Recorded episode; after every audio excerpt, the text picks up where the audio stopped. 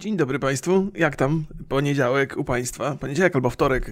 Zależy, albo środa, albo i czwartek. Ja wiem, kiedy Wy to słuchacie. Moich wynurzeń. Proszę Państwa, dzień dobry. Witam bardzo serdecznie. Ja w doskonałym nastroju. Mam za sobą już śniadanie. Zjadłem dwa racuchy. Moja żona zrobiła cudowne racuchy. Moja żona robi cudowne racuchy, dlatego że moja żona, tak jak i ja, nie przepada za cukrem. Znaczy. Tak. Nie wiem, czy miałem jakieś zwątpienie. Moja żona lubi cukier trochę bardziej niż ja, ale, ale jak dodaję do takich y, słodkich potraw cukru, to jest go niewiele i sprawia mi to dużo przyjemności, bo mogę spokojnie zjeść. Nie mam wyrzutów sumienia. Chociaż racuchy nie są moją stałą potrawą, ale cudowne zrobiła. Z jabłkami mamy dużo jabłek. Jeżeli Państwo słuchali podcastu Roki Borys, to wiecie, czemu mam miałem dużo jabłek, a jak nie słuchaliście, to Wam powiem. Byłem w górach z synem, w górach, no, byliśmy na Sobótce, to jest taki szczyt w okolicach Wrocławia, niespecjalnie wysoki.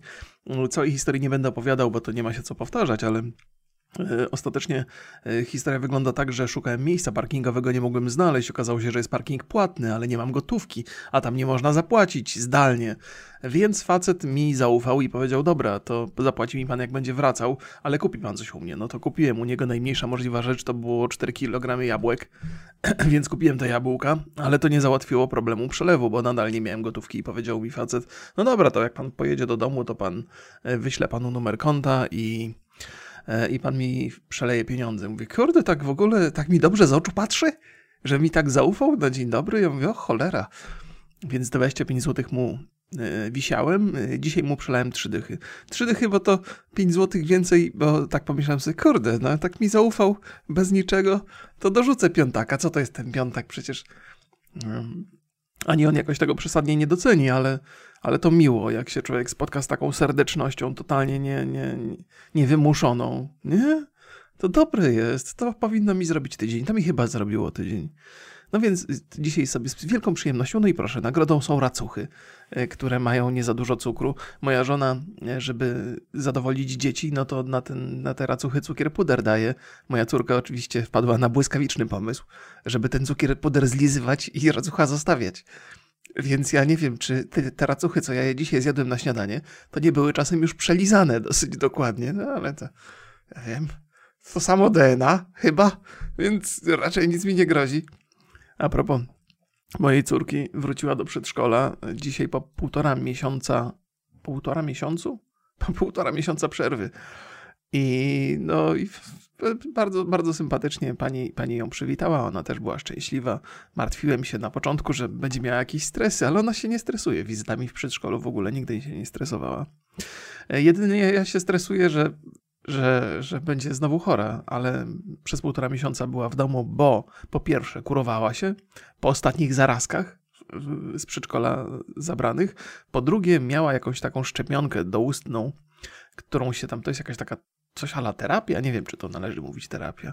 Przez 10 dni się bierze taką tabletkę e, i to ma ponoć podnosić odporność. E, rozmawialiśmy z, z, taką przypadkową babką, gdzieś, gdzieś tam, już nie pamiętam gdzie żeśmy ją spotkali. I ona opowiadała, a już wiem, u fryzjera byliśmy. To opowiadałem wam, że byliśmy u fryzjera, że moja córka to przeżywała tak bardzo, bardzo mocno. W sensie pozytywnym. E, no więc, więc y, babka powiedziała nam, że też, też y, córce takie, taką terapię y, urządziła i efekt był bardzo pozytywny. Przez 6 miesięcy nie chorowała zupełnie, więc albo przez 3 miesiące. Zdecydowanie krócej niż tam ulotka poświadczała, ale, ale, ale i tak wystarczająco długo, bo teraz do tej pory mieliśmy takie mm, sytuacje, że jak się chłodniej trochę zrobiło, jesień przyszła, to trzy dni w przedszkolu, dwa tygodnie w domu. No. Więc mam nadzieję, że to się trochę odmieni. Pozytywnie jestem nastawiony, ale kto wie. Tak czy inaczej, zaprowadziłem córkę do przedszkola, zaliczyłem 4-kilometrowy spacer, posłuchałem sobie BBC, e, wiem co się dzieje na świecie, co jest grane, powiem Państwu potem za chwilę bo czemu, czemu nie? O, dzisiaj mamy partnera, AirHealth. Pozdrawiam Was bardzo serdecznie w tym AirHealth. To bardzo miło. Muszę wymyślić jakiś taki slogan fajny. Bo, bo to jest jakby główną osią mojej reklamy są olejki CBD, które biorę i które polecam Państwu, bo na mnie mają pozytywny wpływ, lepiej śpię. Być może nigdy nie wiadomo, bo to, bo to nie jest potwierdzone jakby klinicznie, ale mam wrażenie, że mi to poprawia mi to samopoczucie i w ogóle sposób y, funkcjonowania. E, muszę wymyślić jakiś taki slogan i ich nakręcić, żeby by zostali stałym sponsorem. Będę mówił tak, że Air Health Airheld. Produkty, yy, które poprawiają samopoczucie prawie tak dobrze jak ten podcast. Pani Dominiko, proszę przekazać tam, yy, żeby wiedzieli, że ja tutaj jestem chętny. Nie, niedrogo, za dwa złote. Bo potrzebuję takiego regularnego yy, sponsora do tego podcastu. No, potrzebuję, jak każdy, nie? Przyda się. Przyda się.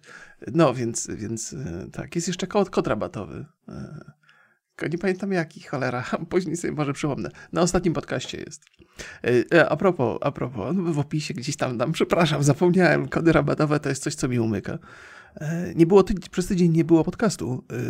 Nie, nie przepraszam za to, bo to człowiek czasem potrzebuje, czasem potrzebuje trochę przerwy ja też nie mam za bardzo takiego miejsca, w którym mogę was uprzedzić, że nie będzie, ale piszą do mnie do ludzie maile i, i, pytają się, ej, kiedy będzie nowy podcast, bo moja żona planuje sprzątanie mieszkania i musi coś mieć do posłuchania. Mówię, do w przyszłym tygodniu. A, no dobra, to odłożymy sprzątanie. A, kurde, jak fajnie. Proszę państwa, w, w, polskich domach, a może nie tylko w polskich, może także zagranicznych, e, tempo i, i czas e, sprzątania dopasowuje się do publikacji moich podcastów. O, taki proszę. Niektórzy muzycy grają do kotleta, ja podcast podcastuję do miotły. Na to wygląda. E, dzisiaj zostałem napadnięty podczas spaceru czterokilometrowego mojego e, przez dwa psy. Dwa psy takie szczuropodobne, szczuropsy, czyli i, I, myślałem sobie, już byłem bliski, żeby jednemu przykopać, bo już tak się zbliżały z zębami. Mówię, co, będą mnie szarpać za nogawki? Takie psy? Ja jakby, ja mam bardzo dużo sympatii do psów. W życiu bym żadnego nie kopał, ale jak mi takie małe coś zaczepia, to, to wzbudza moją dodatkową irytację. Jakby taki duży pies się na mnie rzucał, no to bym stał pokornie i powiedział, nic ja, nic, ja nie jestem złym człowiekiem, proszę mnie nie gryźć po kostkach.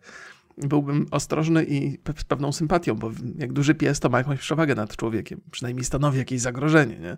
A taki mały, bezczelny mi tu szczekami po kostkach mnie gryzie, i właścicielka tych psów chyba dostrzegła w moich oczach rządzę mordu, bo, bo, bo, odgoniła te psy, ale potem, e, potem ona wsiadła w samochód, bo ja byłem w takim miejscu spacerowym. E, trochę można tam samochodem sobie podjechać i zaparkować. I jechała tak obok mnie dosyć długo moim tempem i mi się tak przyglądała. Mówię, co jest grane? E, raczej to nie jest pokolenie moich, e, moich widzów i słuchaczy, bo to starsza pani. Ten pies siedział za nią i szczekał tak. Znaczy jeden z tych dwóch, bo oba były ściekłe jakoś na mnie z jakiegoś powodu. E, mówię, no to ładnie, kurde, co się stało, co się wydarzyło? Aż ściągnąłem słuchawki, mówię, coś ona coś do mnie mówi, czy coś, coś, coś mi się wydawało, że ma tam coś do powiedzenia. Ale może krzyczała na psa, żeby nie szczekał na tego niebezpiecznego pana. czy coś. Ja nie rozumiem, nie rozumiem tych psów. Ja wiem, że można mieć sympatię do różnych stworzeń, ale jak chcesz mieć psa, to kup sobie psa. Jak chcesz mieć chomika, to kup sobie chomika. Nie szukaj czegoś pomiędzy, ok? Bo to jest zgroza, to stworzenie. Duży pies, jak szczeka na człowieka, to z reguły z zapłotu. Nie zdarzyła mi się taka sytuacja, żeby mnie duży pies próbował mm, kąsać po, po, po kostkach w trakcie spaceru. To, to te małe psy, takie wściekłe, które nie, nie, nie mają jakiegoś instynktu samozachowawczego. Nie mają poczucia zagrożenia, jak widzą wielkiego typa. W sensie, ja nie jestem wielkim typem, ale dla takiego psa jestem wielkim typem. No, mógłbym mu krzywdę zrobić, a tak. I już. ale nie zrobiłbym, no co, co wy? Chciałbym kapło, co to piłka? Żebym miał psa kapał? Nie, nie, nie, w żadnym razie. No, ale ten tydzień przerwy był mi potrzebny, potraf, po, po, tak, tak teraz czuję, że, że musiałem się zregenerować. Nie tylko psychicznie, bo mam takie wrażenie, że ostatnio trochę na podwyższonych obrotach działam. Co jest dobrze, ja lubię, lubię, lubię moją pracę, lubię to, co robię w internecie, i lubię zmiany i lubię nowe projekty, e, ale też jakby fizycznie, bo te moje marsze, które do tej pory uskuteczniam, takie są bardzo, bardzo intensywne i musiałem sobie od nich zrobić przerwę, a jak mam przerwę od nich, to też e, nie mam takich skłonności, żeby dużo opowiadać historii, bo Tak się przyzwyczaiłem, że, że jak, jak, jak idę na spacer, to mi zajmuje około godziny, to mam czas, żeby sobie przemyśleć, co, co powiem w podcaście, mam czas, żeby posłuchać wiadomości, poddychać trochę świeżym powietrzem, teoretycznie przynajmniej świeżym powietrzem, bo we Wrocławiu to różnie bywa. Chociaż w tym rejonie, w którym ja mieszkam, kiedyś miałem taki czujnik yy, czystego powietrza, czystości powietrza, to, to zawsze on był na zielonym, więc podejrzewam, że w tych rejonach nie jest tak źle. Yy, ale podejrzewam i mam nadzieję, nie jestem do końca pewny. No więc wyjście takie na zewnątrz powoduje, że trochę lepiej się czuję, lepiej oddycham i yy, lepiej myślę. No i musiałem też sobie przerwę od tego chodzenia zrobić, bo, bo miałem takie poczucie, że, że przesadzam trochę i mogę sobie zaszkodzić, że zaczyna coś mi biodro boleć, coś tam noga, jakoś tak kuleje trochę, jak wstanę z krzesła, mówię, o kurde, trzeba, trzeba odsapnąć. No i zrobiłem sobie ten tydzień przerwy, wbrew sobie, walczyłem, muszę przyznać, y, bo, bo wiecie jak to jest. To jest, y, jest to poczucie takie, mm, że, że człowiek y, nawet nie wie, kiedy mu się nie chce, E, i szuka powodów, żeby czegoś nie robić. I ten powód czasami jest wystarczający, więc podejrzewałem siebie, ej, czy ta przerwa tygodniowa to nie jest czasem okazja, żeby się rozleniwić. E, ale, no, ale chyba nie, chyba nie. E, więc, ale to Państwu opowiadałem, to, to nie będę do tego wracał. Tak czy inaczej, ten, ten tydzień przerwy mi pomógł, bo teraz nawet mi się opowiada trochę raźniej, a też dzisiaj miałem bardzo dobre tempo spaceru. Dużo szybciej szedłem niż zazwyczaj. Pobiłem swój rekord. E, nie bawię się, znaczy tam mierzę sobie czasy, bo to jest zawsze interesujące, ale tam nie bawię się w pobijanie rekordów, bo to się źle kończy. W sensie takim, że gdzie jest granica? Come on, come on. Przecież nie zostanę, kurde, Ironmanem czy coś. W sensie tym, że triatlony uprawiają dużo moich znajomych, a właściwie nie, nie, nie do końca znajomych, ale ludzi, których gdzieś tam zahaczam e, w internecie i którzy tam e, przeszli z takiego bardzo pasywnego trybu życia na aktywny, zaczynają jakieś maratony uprawiać, jakieś takie sporty już do przesady i raczej to, to nie, to, to mi się nie przydarzy. Eee, raz, że uważam, że to absurd, nie? Ja jestem, ja jestem tutaj, dobrze się czuję siedząc przed, przed mikrofonem, przed, przed komputerem i opowiadając historię, a nie, nie tam uprawiając maratony i pokazując, jaki jestem fit, czy coś. Ty. Eee, po, po, drugie, miałem taką historię. Miałem kolegę, e, pewnie przez parę lat przyjaciela, potem jakoś tam się rozchodzą się te drogi. Ja też nie dbam o, o, o relacje tak bardzo, jak powinienem. Mm, nie wiem, czy to jest moja cecha, czy to jest ludzka nasza cecha, ale to chyba Państwu opowiadałem, ale to jest taka historia, która mi siedzi w głowie cały czas, cały czas o tym myślę, że to facet, facet nieważne jak, jak miał na imię czy coś, to nie o to chodzi, żeby teraz pokazywać palcem. E, miał, miał problemy z sercem, jak się, już od, od urodzenia miał takie tam, nie, nie wiem dokładnie, jakieś szumy, coś tam, nie, arytmie i tak, złożone to jest takie zagadnienie. To nie, nie, nie był taki problem, który był zabójczy od samego początku, ale stanowił jakieś, jakieś ryzyko. E, ale on miał taki, bardzo miał sportowe podejście do życia i mam takie poczucie, że on chyba sobie i całemu światu chciał udowodnić, że, że potrafi robić to samo, co, co każdy facet, każdy uprawiać sport i, i, i być super sprawnym mimo tego serca. I faktycznie był, był, zawsze bardzo był sprawny. Zawsze i grał z nami w piłę i na plaży i w siatkówkę i no w ogóle, no super sprawny facet, sprawniejszy niż przeciętnie wręcz. Ale w pewnym momencie Chyba, chyba poszło to za daleko, bo, bo zaczął brać udział w maratonach i niestety, no mimo tego, że sobie radził doskonale, no bo to, to, to, to się skończyło to się skończyło tragedią. No, gdzieś tam na jeden taki maraton, chyba w Warszawie, to był mm, dosyć długi, był bardzo, bardzo gorący, upalny dzień i on dobiegł do końca, ale, ale przewrócił się i no i umarł. Umarł. I, i ja pierdzielę. No. Mm, kurde. Zostawił żonę i młodą córeczkę. Tragedia straszna. To był super fajny gość. No ale no. No, to się zdarza. To się zdarza. Przepraszam, że wszedłem na te tony. To, to, to nie tak, że ja teraz nie, nie, nie, nie zamierzam prowadzić maratonów, bo pamiętam tą historię, chociaż może, może, może coś tam jest na rzeczy. Nie wiem. Takie, wiecie co, to jakby w moim wieku ja jestem, o, o tyle jestem szczęśliwy, że w mojej rodzinie najbliższej i wśród moich przyjaciół nie było takich sytuacji, że ludzie umierali. Nie? To jest jedyny, jeden taki jedyny przypadek, więc podejrzewam, że dlatego on mi tak siedzi w głowie. E, I dużo o tym myślę. Praktycznie to jest w ogóle zadziwiające, że od momentu, kiedy żeśmy się widzieli ostatni raz, e, do momentu, w którym ten, ten, ta tragedia na maratonie się wydarzyła, to żeśmy się nie widzieli z 7-8 lat może. Więc jakby nie mieliśmy praktycznie kontaktu, ale serio, nie ma tygodnia, żebym jakoś o, o tym facecie nie pomyślał. Nie w kontekście tego maratonu, ale tego, jaki był. Ciekawe to jest. I zastanawiam się, czy to dlatego, że to jest jedyny taki przypadek, że ktoś dosyć bliski odszedł, czy, czy po prostu cała ta sytuacja, która wokół tego mm, się wydarzyła. Nie wiem, nie wiem, nie mam pojęcia. Fajny facet był, tak czy inaczej, to o tym, o tym trzeba pamiętać. I o tym na pewno zawsze będę pamiętał. Pomyślałem sobie, ostatnio mój, mój wychowawca ze szkoły średniej napisał, że najwyższa pora się zebrać. 30-lecie chyba teraz y, mojego technikum budowlanego, do którego chodziłem, wypada. I bardzo duży odzew był pod jego wpisem. Dużo osób się odezwało chętnie, że, że pojadą. 30-lecie dla mnie jest też ważne z tego względu, że i dla mojej klasy w ogóle, że my byliśmy pierwszą klasą technikum budowlanego w tej, w tej szkole, więc 30-lecie dla tej szkoły oznacza także 30-lecie nasze. 30-lecie od rozpoczęcia szkoły. I z wielką przyjemnością spotkam się z moimi kolegami z, ze szkoły, bo to była świetna ekipa, naprawdę fantastyczna. Ani wcześniej, ani później nie miałem nigdy takiej ekipy, to było zadziwiające pieniądze. Zawsze trochę pół żartem, pół serio mówię, że to dlatego, że dziewczyn nie było w klasie. I nie mówię tego i zawsze poprawiam się, że to nie dlatego, że z dziewczynami jest coś nie tak, tylko z facetami jest coś nie tak. Faceci, jak są dziewczyny w pobliżu, to się zachowują dziwnie, próbują stroszyć piórka i to jest irytujące i często prowadzi do jakichś konfliktów wewnątrz męskiej grupy. Natomiast jak nie ma dziewczyn w pobliżu, to, to jest jakoś tak, ludzie nie muszą się popisywać, nie muszą udawać kogoś, kim nie są i, i to buduje dużo ciekawsze relacje, lepsze, bardziej takie długotrwałe, więc taka właśnie była nasza klasa w, szko w szkole średniej i myślę sobie, z wielką przyjemnością jeżdżę prak praktycznie na każde spotkanie takie klasowe.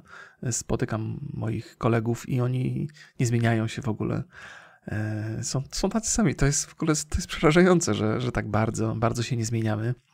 A jak sobie pomyślę, ja w szkole średniej byłem taki wycofany trochę, też miałem, miałem wśród tych moich znajomych dużo było takich ludzi, którzy po pierwsze mieli skłonność, by być samcem alfa, po drugie byli takimi duszami towarzystwa i ciężko się było wybić ponad nich, to po pierwsze, bo, bo, bo, bo, to też jest istotne, ale po drugie człowiek też nie miał ochoty, bo spędzał czas z nimi i dobrze się bawił po prostu. Można czasami, nie trzeba być jakby tym, tym głównym gwoździem programu w spotkaniu towarzyskim, żeby się dobrze bawić. To jest coś, co, co zrozumiałem w młodości, że właśnie to jest coś, co, co zrozumiałem dzięki swoim kolegom, że, że niewątpliwie mamy taką skłonność, żeby zwracać na siebie uwagę, żeby ludzie nas trochę podziwiali, żeby, żeby nas e, jakoś lepiej oceniali, żeby myśleli o nas dobrze i często o to walczymy, e, ale jak się trafi do towarzystwa, w którym te topowe miejsca są zajęte i przy okazji te zajęte miejsca są wobec ciebie całkiem sympatyczne i przy okazji dobrze się, da, dobrze się bawisz, to, to, to, to przychodzi taka refleksja, hej, yy, wcale nie trzeba być tam na topie, wcale nie trzeba być rozpoznawalnym i nie trzeba być yy, jakoś super lubianym, w sensie, yy, żeby, żeby się dobrze czuć, żeby się dobrze bawić i to wpłynęło chyba trochę na moje podejście do życia. To w ogóle jest zabawne, bo sobie uświadamiam, opowiadam tę historię, a potem sobie uświadamiam, hej stary, zostajesz youtuberem, teraz nagrywasz podcast sam, solo, gadasz przez ponad godzinę, nie? I mówi o rozpoznawalności. No nigdy to dla mnie nie było ważne. Y, to, to było coś obok, to się jakby nieodłączna część mojej pracy. Nigdy nie był to cel. Wydaje mi się, że ta współczesna influencerka głównym celem jest właśnie ta rozpoznawalność, być jakimś kimś. Może dlatego, może dlatego, że ci młodzi ludzie, którzy chcą być takimi influencerami, nie mieli w swoim gronie takich znajomych, którzy, którzy im wystarczali. W sensie, wiecie, że, że, którzy, no, którzy im uświadomili, że nie trzeba być na topie, żeby, żeby się dobrze czuć w towarzystwie. E, no, pomyślałem sobie, y, opowiadam o mojej klasie w kontekście mm, trochę tego, tego wypadku na maratonie, mm, bo wszyscy się starzejemy, nie? I, tak właśnie chyba w zeszłym tygodniu myślałem. E, jak, jak mówię, wracam, wracam do tego, tego chłopaka, tego mojego kolegi, przyjaciela, e, raz na jakiś czas, tak dosyć regularnie i właśnie pomyślałem sobie, kurde, chłopaki z mojej klasy się starzeją. Ciekawe, czy w ogóle to dziwne tak mówić. Ciekawe, kiedy u nas się zdarzy taka sytuacja, że nagle jakiegoś kolegi zabraknie, bo, bo, bo coś się wydarzyło. Nie? E, I w ogóle miałem 44 lata, to my ciągle jesteśmy młodzi. To, to nie o to chodzi, że. E, no, w ogóle idiotycznie. Jakbym komuś źle życzył. Nie, nie, nie, nie, w żadnym razie. E, żałuję tylko, że, że z reguły na tym zjeździe klasowym od nas jest 5-7 osób. To może to jest i dużo. U nas w klasie było chyba na końcu 18 osób, 15, nie, nie dużo nas zostało w piątej klasie. I gdzieś to się tam wysypało, nawet już za czasów szkoły średniej. Ale, ale chciałbym więcej zobaczyć tych moich kolegów, bo to fajni ludzie byli. Przykre jest to, że być może oni nie mają takiego podejścia, że może to są moje takie. Ja, ja mam bardzo dobre wspomnienia ze szkoły średniej. Może nie, wszyscy podzielają te wspomnienia. Może mi się tak wydaje, że było tak super fajnie, a może część ludzi uważa, że wcale nie było jakoś nadzwyczajnie, że była zwyczajna klasa, nie ma co wspominać jakoś strasznie. Ale ja niezwykle ciepło wspominam. To jest super, super fajna sprawa. E, e, no, no. O Jezu, no, więc mam nadzieję, że to spotkanie klasowe wydarzy się całkiem w, w niedalekiej przyszłości. Zobaczę sobie, co ja tutaj, co, co, ja tutaj podczas moich różnych e, internetowych wojaży zapisałem sobie, żeby Państwu opowiedzieć. E, a właśnie, właśnie, Forza Horizon jest, jest konkurs, którego ja jestem trochę w, w, wspierającym, może, może patronem, tak można powiedzieć, jak, jak, się, jak, jak się wychylam, to przepraszam jest całkiem fajny konkurs, bo opowiem Państwu o co chodzi, to, to krótko, bo przy okazji jest też jest fajna historia przy tym, że trzeba zrobić screenshota z gry Forza Horizon 5 na Instagrama albo na Facebooka i z hashtagiem e, FH5 Warszawa. E, I ciekawa jest, no, oprócz nagród rzeczowych, których Państwu nie będę wymieniał, bo nie o to chodzi, to powiem jeszcze, że jest, można wybrać mural, który będzie w Warszawie. I to jest super fajna sprawa, bo wyobraźcie sobie, że, że idziecie przez miasto i mówicie tam znajomym, widzicie tutaj, co prawda nie ja to narysowałem, ale ja zdecydowałem, że to będzie na ścianie. Ten, oczywiście to nie jest też tak, że wybieracie mural e, sobie dowolnie, tylko tam jest meksykańscy artyści, bo, bo Forza Horizon 5 ma dużo wspólnego z Meksykiem, bo tam się dzieje akcja gry. Więc mm, tam jest takich pięciu meksykańskich artystów, czy sześciu dobranych, yy, ich prace i jedną z tych sześciu prac będzie można wybrać. Plus tam się podpisać na tym, na tym, yy, na tym muralu yy, tagiem gracza, więc tak, takie wyróżnienie bardzo pozytywne. I, I, oczywiście to, że tam jesteście wymienieni na tym, na, na, tym, na tym e, muralu, to jest jedna rzecz, ale dwa, mieć tą świadomość, że, że się wpłynęło na to, jak taki kawałek miasta wygląda, bo to będzie duże, to jest coś fajnego. To jest coś, co mi się podoba. Ja bym chciał nawet mieć taki udział. E, o, dziękuję bardzo Państwu, bo gdzieś tam w którymś podcaście, chyba numer 62, napis, powiedziałem, że że jakbyście Państwo, gdybym chciał coś dostać od Was, w sensie z krajów, z których pochodzicie albo w których mieszkacie, to czy ktoś jest gotów coś wysłać, nie? Jeszcze nie mam nic, także w sensie kupić coś dla mnie, bo to, bo to zawsze fajnie, e, jakby, jakby co. Nic, nic nie mam w głowie, ale, ale dużo osób mi odpisało, że jakbym coś chciał tam z Holandii, czy z Norwegii, czy, czy, czy, czy z Wielkiej Brytanii, to, to żeby dawać znać, to, to spoko, prześlą, kupią i prześlą. Okej, okej, okay. no więc dziękuję. Dziękuję bardzo, jak tylko mi przyjdzie coś do głowy, to, to będę Państwu e, wdzięczny e, za ewentualne przesłanie. Znaczy będę pisał i i coś tutaj zrobiłem, jakieś zdjęcie. Muszę zobaczyć, co to jest, ale w ogóle co to jest. A, już wiem. O, okej. Okay. Opowiadałem o racuchach, to powiem też o grzankach, bo grzanki sobie zrobiłem e, w sobotę. Rzadko robię grzanki, bo to wiadomo, e, bułkę trzeba.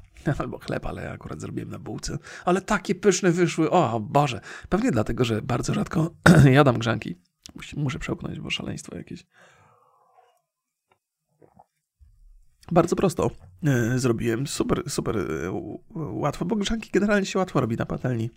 E, dałem trochę boczku na patelnię, każdy daje tyle, ile lubi. Podgrzałem go, poczekałem, że się trochę wytopi tłuszczu. Potem na, potem na ten boczek położyłem dwie połówki bułki. I, I to tam trochę leżało, tak żeby ta bułka wciągnęła odrobinę tego tłuszczu. Potem obróciłem te bułki, boczek ułożyłem na bułkach, na wierzchu, położyłem po plasterku sera na jedną, na, na drugą stronę i tak na 40% mm, mocy kuchenki trzymałem przez 5-6 minut, żeby się ten ser roztopił. Trzeba uważać, żeby nie przesadzić z temperaturą, bo y, można spód spalić grzanki, a to zły pomysł jest. I takie coś sobie zjadłem. Zjadłem tylko jedną połówkę bułki, no bo wiadomo, że trzeba dbać, korda, o linię. trzeba dbać o linię, więc drugą połówkę oddałem żonie. I, i, I przepyszna była, przepyszna. Boczek robi robotę, no co tu dużo gadać. Więc to, proszę Państwa, to jakby instrukcja robienia grzanki, moglibyście powiedzieć, halo, że każdy potrafi. Co nam niedługo powiesz, jak zrobić parówki, jak, jak herbatę przygotować?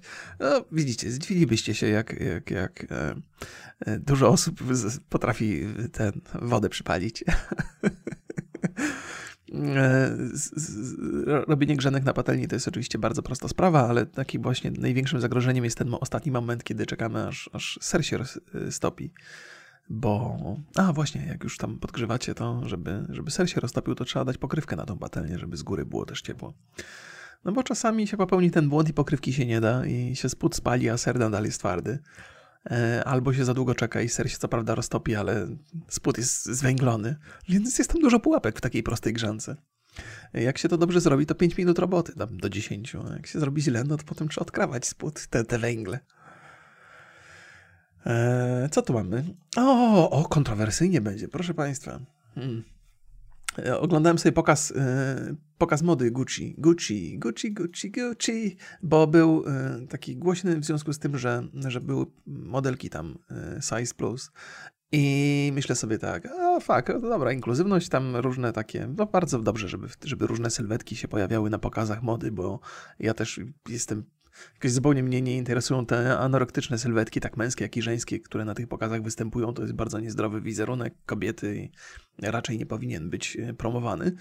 E, I obejrzałem sobie ten pokaz, on trwał ponad godzinę. Nie obejrzałem całego tak, znaczy obejrzałem cały, ale w niektórych miejscach przyspieszałem, bo jakoś te ciuchy, które tam na tym pokazie były pokazywane, to to mi się nie podobały. To, to trochę wygląda jak taki pokaz mody z filmu science fiction, jakiegoś takiego dysto, dystopijnego, gdzie, gdzie z jednej strony jest jakaś totalna bieda, a z drugiej strony jacyś super bogaci e, oligarchowie, tak ich nazwijmy, chodzą w jakichś takich fik, fikuśnych ciuchach, które są totalnie e, nie user-friendly, tylko jakieś, nie wiem, to są takie ciuchy, że że się je ubiera, żeby stać i dobrze wyglądać, bo jak zaczynasz się przemieszczać jakoś odrobinę szybciej niż spacerem, to to się wszystko może rozwalić. Tak te ciuchy wyglądają.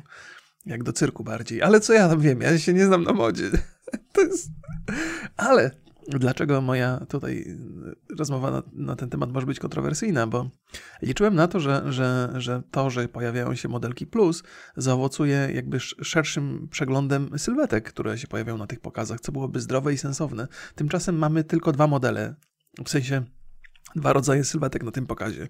E, przesadnie chude, czyli, czyli takie anorektyczne i, i otyłe. I, a nie ma nic pośrodku. I to jest coś, co jakby zaprzecza całej tej teorii, e, bo ja bym chciał zobaczyć modeli, którzy mają takie naturalne sylwetki. W sensie takie, takie no naturalne. Jest, nawet sobie sprawdziłem, są, są te typy BMI. Ja nie, nie, buduję sobie wiedzy na temat y, sylwetki ludzkiej na podstawie BMI, ale jest jakiś taki, jest jakiś taki podział wyraźny, że, że mamy osoby, które są, mają niedowagę. Są takie osoby, które mają normalną wagę. E, e, są osoby też, zaraz, przed otyłością jest e, jeszcze nadwaga. Aha, nadwaga, nadwaga. No i jest, jest otyłość. I jakby moment, w którym na pokazie się, poka- się, się przedstawia tylko te ekstrema, czyli otyłość i niedowagę, to nie jest dobry moment. To nie jest świadectwo tego, że, że ten świat mody zaczyna się otwierać na, na też inne sylwetki. Nie, po raz kolejny sięgamy po ekstremum i promujemy sylwetki, które w obu przypadkach są niezdrowe. I te z niedowagą są niezdrowe, i te z, z otyłością są niezdrowe do licha ciężkiego, więc jakby ja rozumiem ten cały PR, że o, u nas takie dziewczyny są sporych rozmiarów, my jesteśmy tacy otwarci na. Gówno tam, wcale nie są otwarci. Wzięli te, te modelki tylko na pokaz, żeby, było, żeby, żeby było głośniej.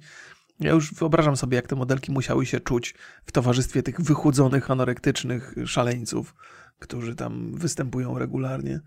Gdzie jest normalna? Gdzie jest to BMI między 18,5 i 24,9?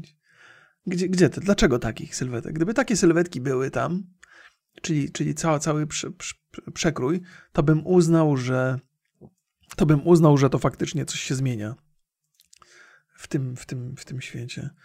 A jak tu mi wychodzi z rachunków? Yy, muszę, muszę 28,4 moje BMI. To mnie chyba kwalifikuje do do nadwagi już, nie, nie otyłości, tylko nadwagi. Dobra, nieważne, nieważne. Obiecałem sobie, że, że pojadę, zmierzę sobie BMI gdzieś w jakimś yy, medycznym ośrodku, bo Ten Body Mass Index jest sensowny tylko wtedy, kiedy jest robiony przy, przy, przy wsparciu jakichś takich technologii, bo tak wyliczony na podstawie wzrostu i wagi nie, nie, niekoniecznie musi świadczyć o czymkolwiek, bo są ludzie, którzy mają większą masę mięśniową, są różne sylwetki, różne typy i to BMI e, jest zróżnicowane, jest bardzo, bardzo zróżnicowane.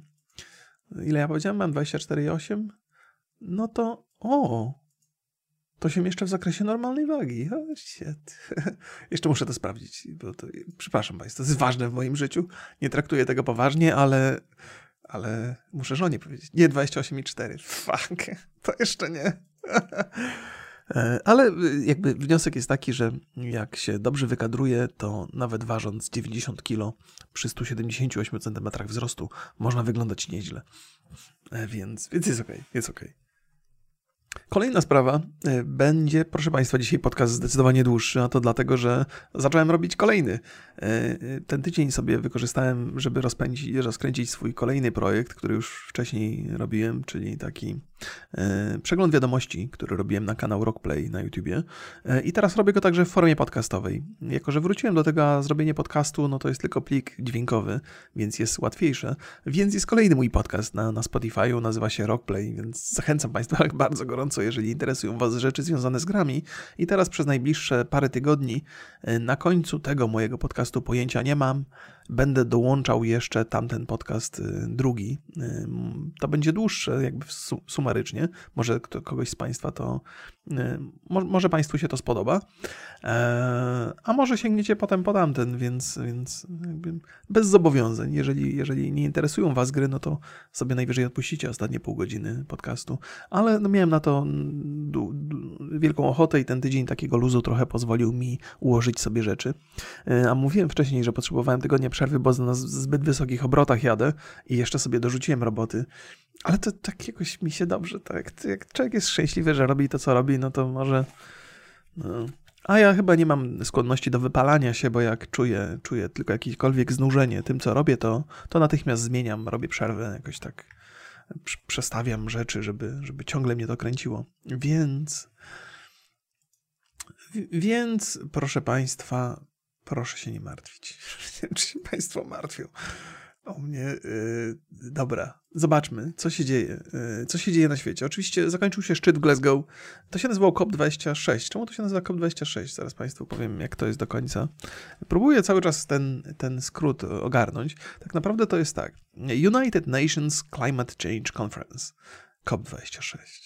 COP24 był w Katowicach. Yy, co to znaczy to COP? Może to jest jakiś, no nie wiem, Climate Change Conference. To CCC bardziej.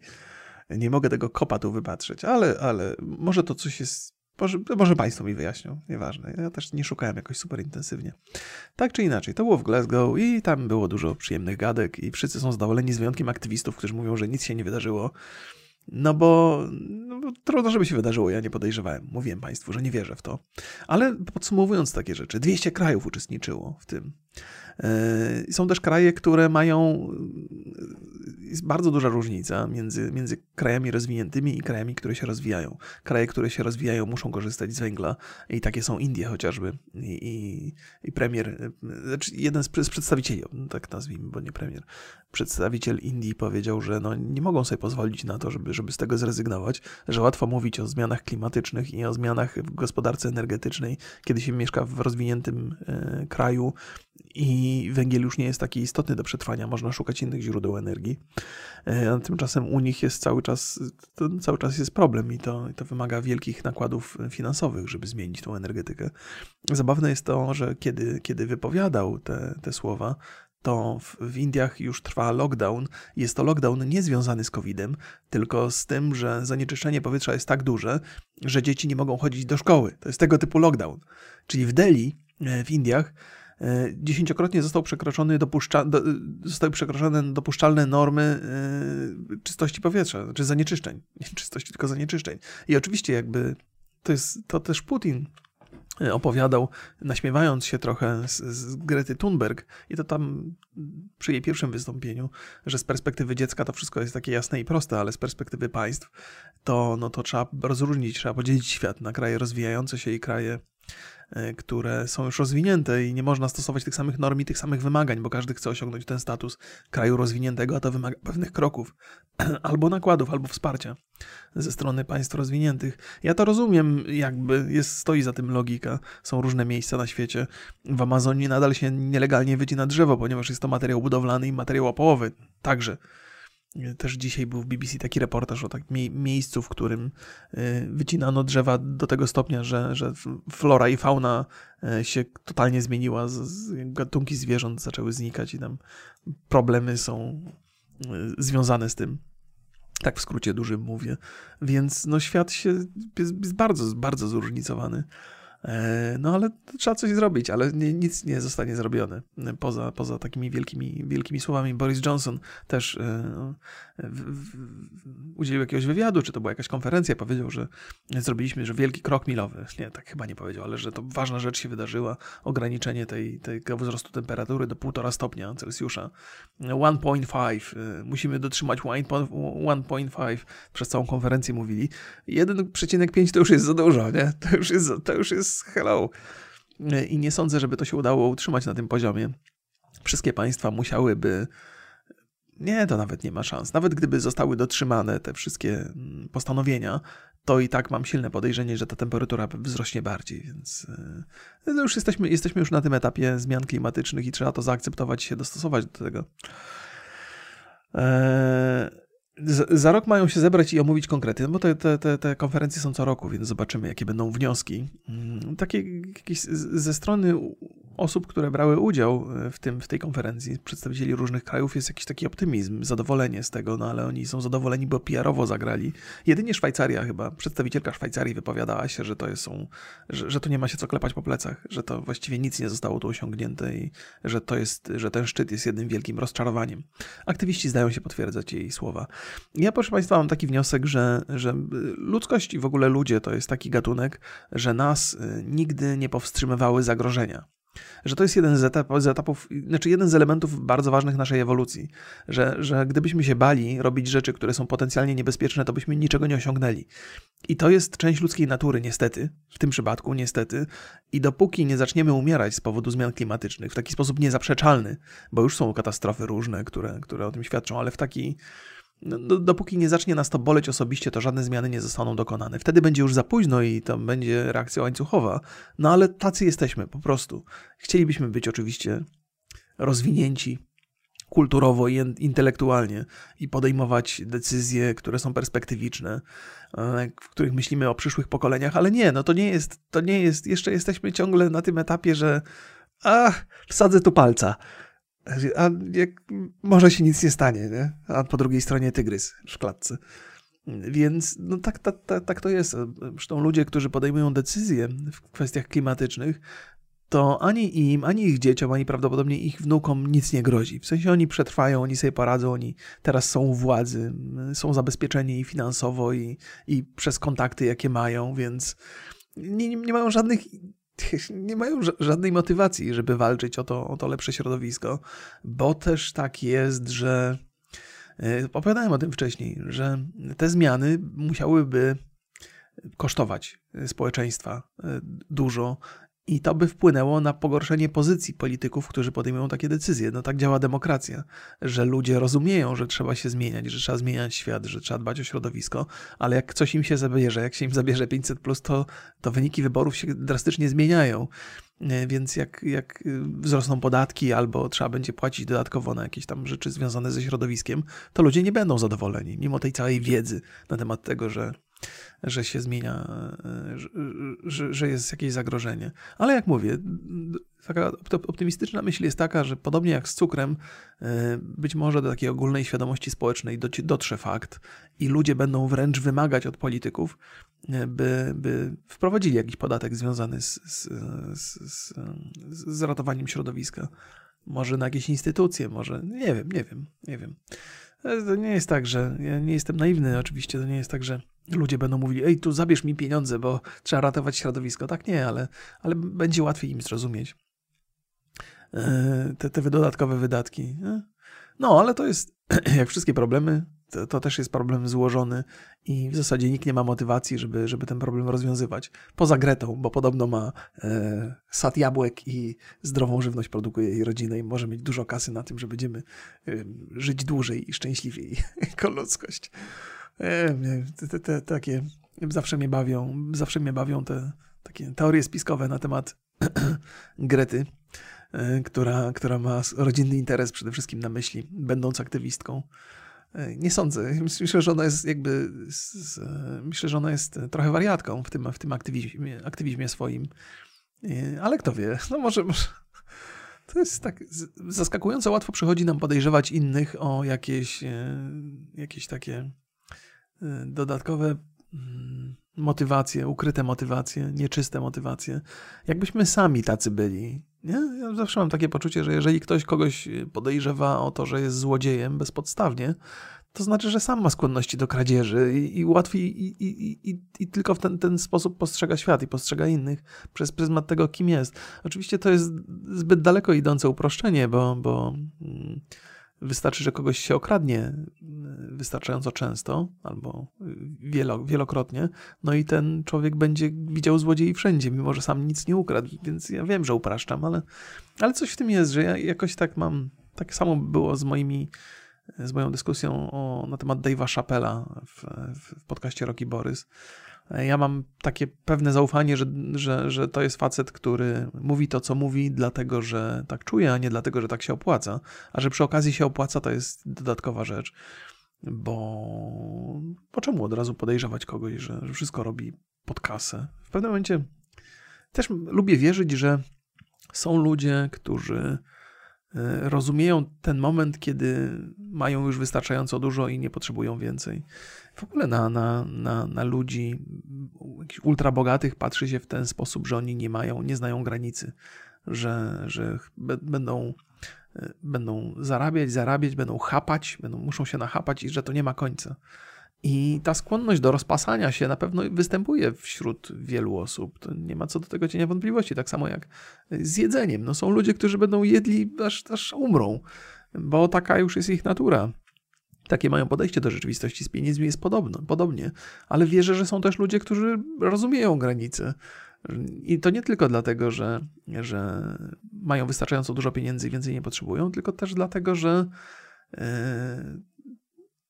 zarabianie pieniędzy i e, radość z życia czasami się ze sobą nie łączą. To znaczy, że na zarabianiu trzeba się skupiać tak bardzo, że, że się zaniedbuje rodzinę, zaniedbuje się siebie i inne aspekty swojego życia poza pracą.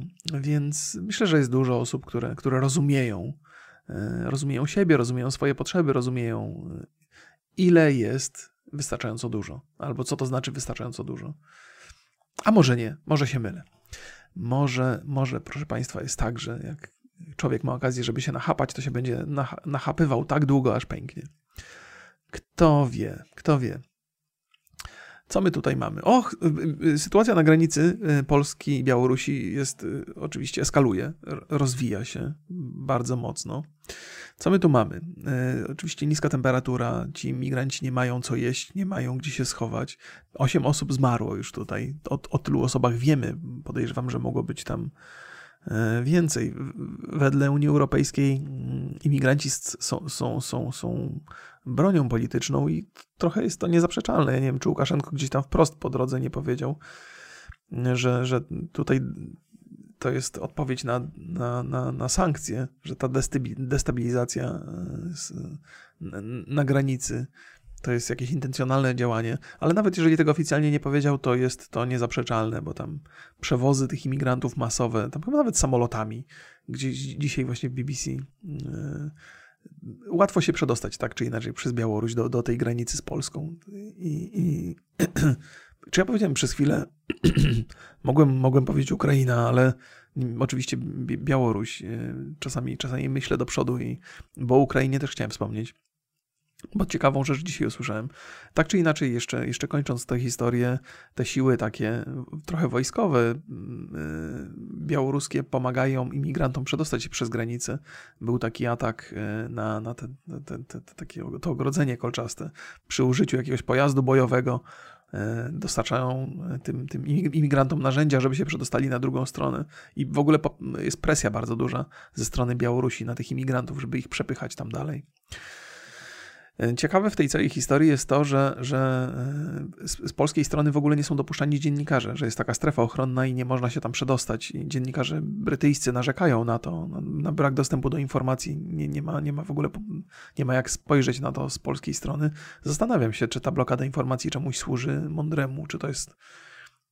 Nie wiem, bo to decyzje, jakie podejmują polscy politycy, to to, to trudno jakby zrozumieć ich do końca motywację i, i, logikę, jaka za tym stoi. Może jakaś stoi. Teraz ostatnio by, był jakiś taki, że jakąś e, elektrownię oddano opiece Jezusa czy Marii, nie wiem, i cały ten, chyba jakiś mem taki w internecie, nie oglądałem tego filmu, czytałem tylko artykuł, że to jest jakby... E, poziom, e, no ale dobra, no, nieważne, no, są ludzie, którzy wierzą w takie rzeczy i niech tam się siły boskie zajmą polskim przemysłem energetycznym, pal licho. Ale chodzi mi o to, że czasami człowiek, który jakoś tak myśli trochę w oderwaniu od kwestii religijnych, nie jest w stanie do końca zrozumieć decyzji polskich polityków i nie sądzę, żeby tutaj zakaz e, dostępu dziennikarzy od strony polskiej do granicy wynikał z jakichś religijnych podtekstów, ale gdzieś tam są jakieś podteksty, które są do końca dla mnie niezrozumiałe. To jest pewnie kontrola informacji przede wszystkim, a jeżeli mamy do czynienia z państwem, w którym kontrola informacji do tego stopnia jest potrzebna, no to powinno wzbudzać jakiś dodatkowy niepokój. Trochę mnie niepokoi. Znaczy, o Jezu, jeżeli chodzi o kwestie Polski i, i informacji, no to poziom, trochę mnie to niepokoi, już dawno mamy za sobą, nie? To już jest taki poziom, to już mnie niepokoi do tego stopnia, że się z tym pogodziłem i nic się na to nie poradzi na razie i trzeba, trzeba, trzeba szukać informacji za granicą, co też robię i opowiadam Państwu mniej lub bardziej rozsądnie. Co tutaj jest? O, to jest takie, takie rzeczy, takie rzeczy.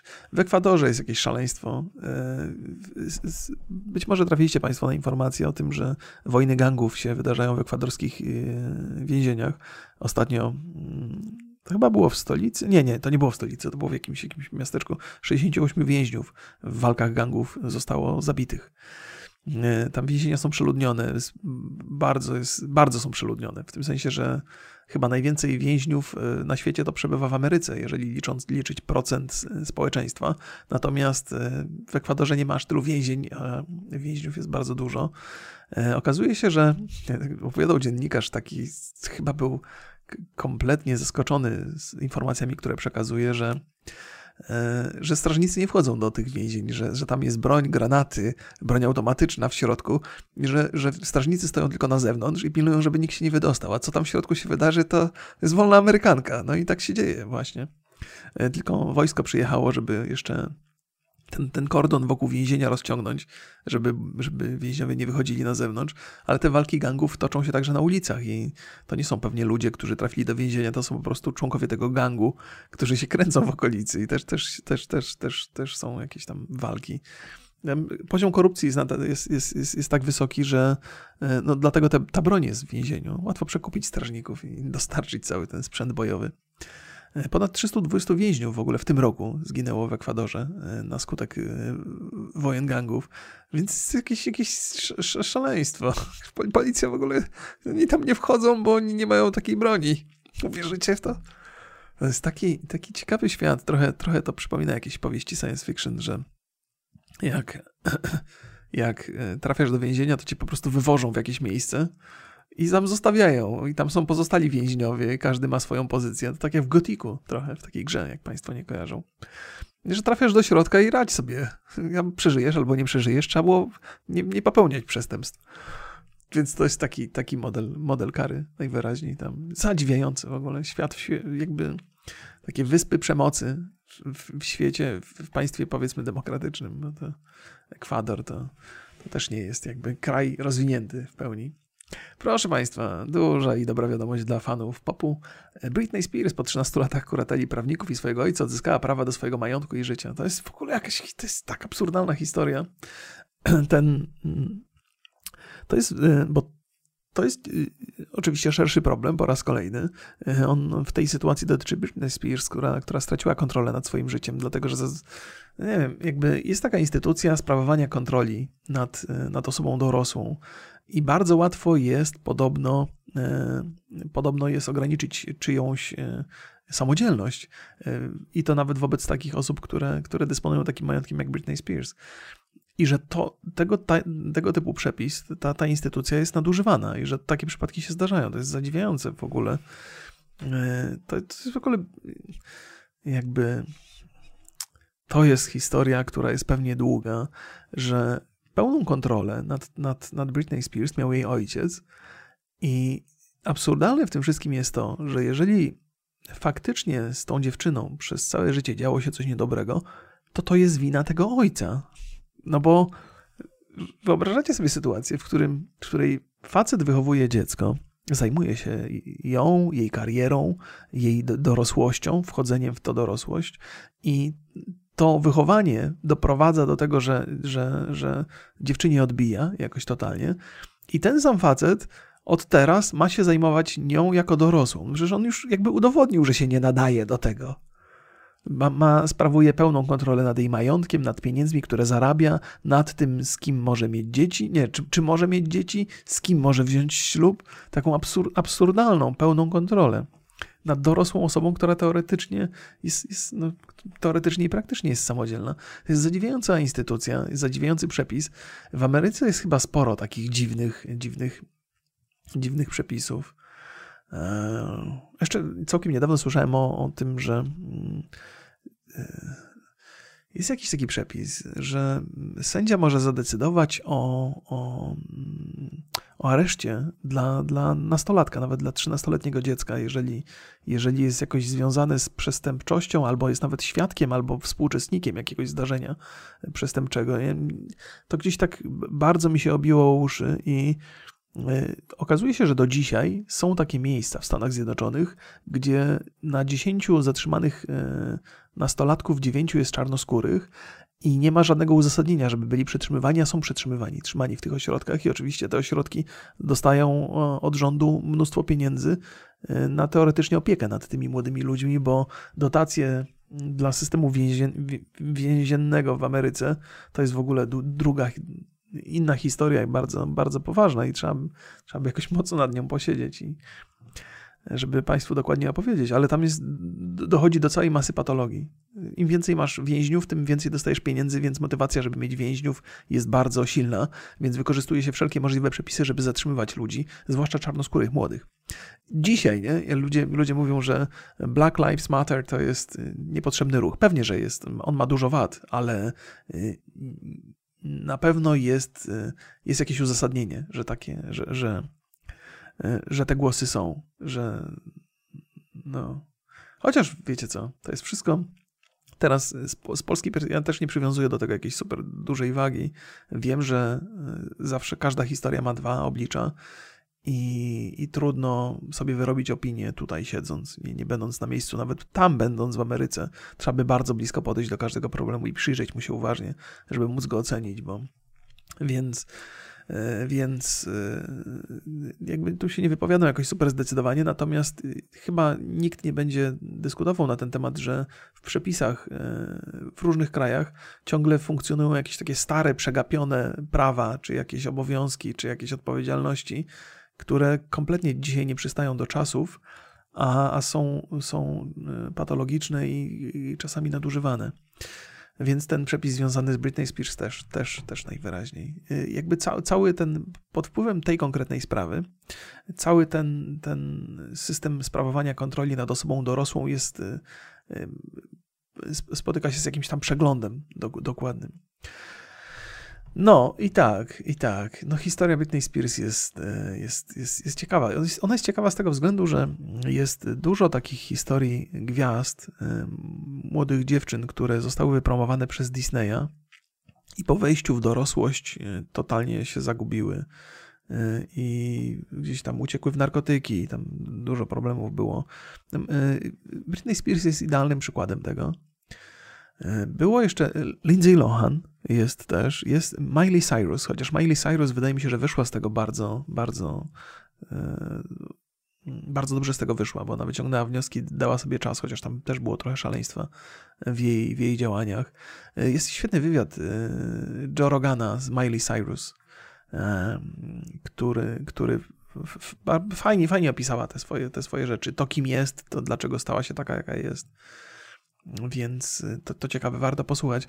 Ja tam nie, nie mam wielkiego zainteresowania tą popową muzyką amerykańską, natomiast e, sam ten mechanizm, który powoduje, że e, dziecko, które zostaje gwiazdą, bardzo często kończy fatalnie, że to jest taki rodzaj psychologicznej presji, z którą nawet dorosły sobie do końca nie radzi, a co dopiero młody człowiek, który nie rozumie. Co mi tutaj zegarek, co to za powiadomienie dostałem? A gdzie ty jesteś, pisze żona. E, odpowiedz, muszę tutaj wybrać. E, oczywiście. Wysłałem jej oczywiście wykrzyknik. W piwnicy jestem, czekajcie, napiszę tutaj, e, żeby się nie niepokoiła, bo ja o tej porze, ona się budziła teraz. E, nagrywam podcast. W piwnicy jestem. Śpiochu. Śpiochu. Się wkurzy. E, gdzie auto? Później ci powiem. Ustawiłem auto tak, że nie widać je z naszego domu. Pod garażem ustawiłem. Ona się będzie bała, że coś auto rozwaliłem czy coś i ja pierdzielę. Zaraz tu przyjdzie na bank. Napisałem jej, że później powiem. Moja żona spała dzisiaj dłużej, bo córka nasza po południu się wczoraj wyspała i ostatecznie musiała iść e, później e, spać i moja żona siedziała z nią długo. A tam nie takie historie. Takie historie rodzinne. No już dawno wstałam. Okej, okay, okej. Okay. Dobra. No, mniejsza z tym. Ja wiem, to jakby to jest zawsze ku mojemu zaskoczeniu Państwa interesują takie takie rzeczy. E, rodzinne bardzo. Ktoś mi też ostatnio napisał, że potrzebuje więcej moich osobistych historii, a nie opowieści ze świata. Ja to napisałem mu, żeby sobie przerwę zrobił od podcastu, bo to się nie da tak. Ja mam jednak e, ograniczone doświadczenia tutaj. Jeżeli coś mi się przydarzy w domu, czy tam w rodzinie, to zawsze o tym opowiadam, ale, ale mój dom, moje życie nie jest przesadnie ekscytujące. Ja nie jestem agentem 007 czy coś. Wychodzę z domu, idę na spacer Czasami spotkam psa albo dwa. E, czasami coś się wydarzy śmiesznego, czasami gdzieś pojadę w jakąś górę, czasami coś moja żona zrobi zabawnego, to wtedy opowiem, ale tak to potrzebuję się posiłkować rzeczami e, ze świata, ale posiłkuję się nimi z czystym sumieniem, bo one mnie interesują też, więc to jest część mojego życia. Więc, e, więc, więc tak sobie opowiadam. Tak, tak Państwu opowiadam. Um, trochę jeszcze rzeczy się wydarzyło ze świata, w pewnym skrócie o Jezu, a może to jest... Za każdym razem mówię w skrócie, a potem mi się przypominają różne historie. Jest taki facet, który, który w Wielkiej Brytanii mieszka, protestuje. Miał 21-dniowy strajk głodowy. E, starał się zwrócić uwagę na to, że jego żona jest przetrzymywana w Iranie, oskarżona jest o szpiegostwo. E, te oskarżenia, jak wiele tego typu, jest opartych na niczym, oparte są na niczym i są to bzdury.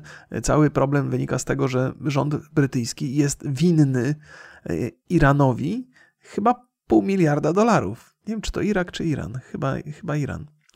E, pół miliarda dolarów gdzieś tam za dostarczenie czołgów. To znaczy, Iran zapłacił pieniądze, a czołgi nie zostały dostarczone, bo tam doszło do, do tego przewrotu. E, Kaddafiego stracili. Dobrze mówię, Kaddafi to Iran? Kaddafi. Piszę zaraz to. Generalnie ogarniam e, rzeczy. Yy, dziejące się na świecie, ale nie, to Libia. Libia, to nie, bo też o, też o Kaddafim dzisiaj. Dobra, Libia to jest inna historia. Widzicie Państwo? Warto sprawdzić. Człowiekowi się wydaje, że ogarnia, a potem nie ogarnia. Dobra, już teraz sobie przypomniałem. Iran, Irak, Kuwait, te rejony. Libia to trochę inaczej. Yy, więc już Państwu opowiadam. Yy, no więc Brytyjczycy są w sposób niezaprzeczalny winni pół bańki grubej Iranowi, ale nie oddają tych pieniędzy z jakiegoś powodu. No i ten, ten, ten, ten facet y, tutaj głodówkę urządził. Y, skończył tę głodówkę, no bo mają dzieci i, i jak facet umrze z głodu, a żona będzie siedziała w więzieniu w Iranie, no to raczej się nie, nie nic dobrego dzieciom, y, dla dzieci z tego nie wyniknie. Natomiast to, co wydarzyło się pozytywnego z jego perspektywy, to to, że, że dziennikarze zaczęli o tym mówić i że też bardzo dużo poparcia ze strony, ze strony ludzi spotkał się z dużym poparciem. Więc no, dług trzeba spłacać. Ja nie wiem, w jaki sposób Brytyjczycy się bronią przed spłatą tego długu.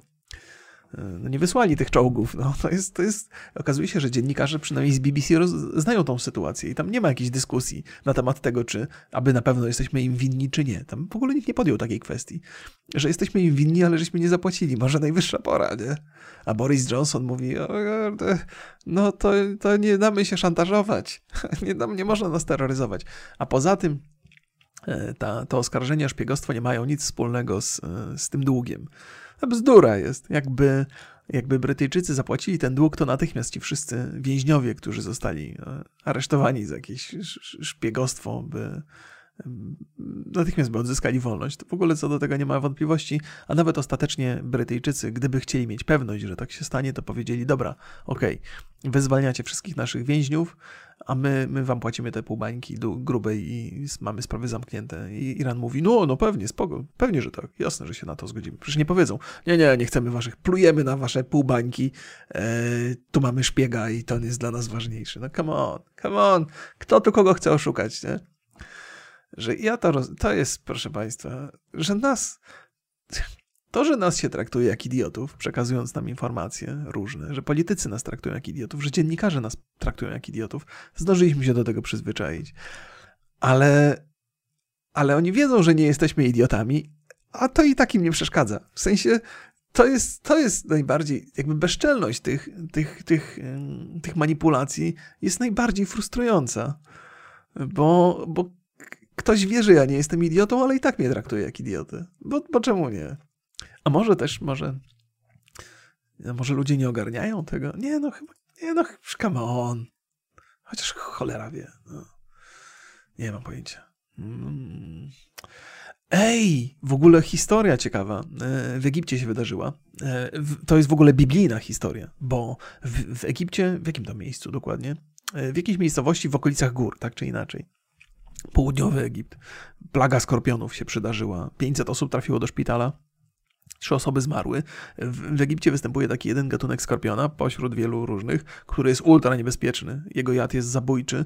W związku z tym jednak, że jest zabójczy i ten skorpion jest znany, no to ten jad jest, dos- znaczy ten antyvenom, jak to jest, odtrutka jest dostępna ogólnie i można ludzi było ratować. Natomiast obecność takiej ilości skorpionów na ulicach miast, chowających się po domach, była zatrważająca.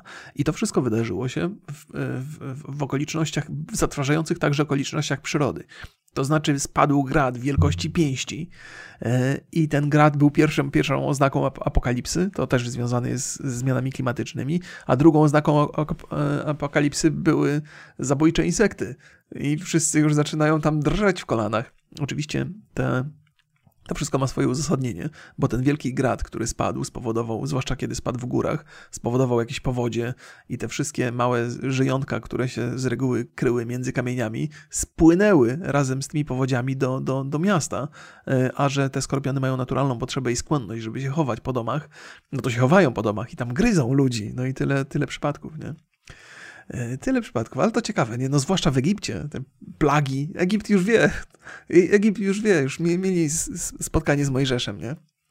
Więc czekają na kolejne pięć e, plag, które, które, które będą świadczyły o nadchodzącej apokalipsie. No i jak, gdyby patrzeć na te, ja wiecie, nie lubię być tym prorokiem takim, ale lubię wieścić, wieścić, e, to mnie trochę trochę mnie bawi. Lubię wieścić katastrofy. Więc yy, zmiany klimatyczne są na razie takie niedostrzegalne przez nas praktycznie. Yy, ale to jest taka sytuacja, to przypomina trochę lawinę, że, że na początku wcale nie musi być to aż takie kłopotliwe, ale to leci coraz szybciej i coraz więcej. I, i że, że jedna mała zmiana może powodować kolejne, kolejne, kolejne, kolejne, i szybkość kolejnych zmian może już być zatrważająca i bardzo zauważalna. Więc zobaczymy, zobaczymy, może w Egipcie coś jest na rzeczy, może, może, może te wstępne dwie plagi są zapowiedzią jakiejś katastrofy większej. E, papież ostatnio podziękował dziennikarzom za to, że tak e, uporczywie śledzą przypadki pedofilii i, i pozwalają ofiarom się wypowiedzieć. To jest faj, fajna deklaracja, bardzo, bardzo pozytywna. Eee, no i dobrze, że tak powiedział. Jak z reguły dziennikarze są atakowani e, za grzebanie w rzeczach, e, zwłaszcza związanych z religią, to, to tym razem tu się spotkali ze słowami poparcia i powiedział papież bardzo fajną rzecz, że dziennikarze muszą być właśnie dociekliwi że muszą wykonywać tą pracę, która jest ryzykowna, która jest trudna, muszą się spotykać z ofiarami, bo nikt inny tego nie robi. I pomyślałem sobie, kurde, chyba dziennikarze dzisiaj potrzebują takich słów otuchy i takiego trochę wsparcia moralnego. Nie dlatego, że wykonują swoją robotę jakoś wyjątkowo dobrze, bo nie, ale dlatego, że nie mają warunków, by wykonywać swoją robotę dobrze. Że wszystkie te wielkie koncerny medialne nie dbają o jakość informacji, tylko liczą pieniądze. I dobra informacja nie klika się tak dobrze jak, jak, jak clickbait. I, no i dziennikarze muszą pracować w takich warunkach, więc jedyne, co może dzisiaj zadziałać, to samodzielne instytucje dziennikarskie, małe, powrót do takich ma małych komórek. Ja wiem, że ciężko się dociera do ludzi z informacją rzetelną, w Polsce jest chyba taka, taka grupa dziennikarzy, oni się nazywają Outriders i, i robią reportaże z różnych miejsc na świecie i to, to jest bardzo ciekawe i, i nie stoi za nimi żadna korporacja, żadne wielkie medium, więc y, jakby poziom zaufania, którym można ich obdarzyć jest znacznie większy niż w przypadku wszystkiego innego. Y, wydaje mi się, że, że w ogóle społecznie żeśmy, to, to też jest taki temat, który mi się kręci po głowie i wiele razy do niego wracam, że współczesne dziennikarstwo, dziennikarstwo jest głównym powodem, dla którego mamy takie duże problemy z przekonaniem ludzi do, do szczepienia chociażby. Że przez wiele, wiele lat żeśmy funkcjonowali w takim przeświadczeniu, że dziennikarze nas trochę ściemniają, ale da się z tym żyć i można z tym żyć i nawet się bierze te informacje w telewizji pod uwagę i trochę się zmienia życie na podstawie tych informacji, czyli one do pewnego stopnia są wiarygodne. E, czasami nie, czasami tak, Tam, zwłaszcza w Polsce żeśmy prze, przeżyli lata propagandy wszelakiej i to nie jest dla nas jakaś nowość. Natomiast dzisiaj chyba na całym świecie mamy takie, takie, takie podejście, że albo są ludzie, którzy totalnie na ślepo wierzą w to, co mówią media i jest ich coraz mniej, natomiast ta druga grupa ludzi kompletnie nie wierzy mediom. Totalnie, zero, absolutnie zero zaufania.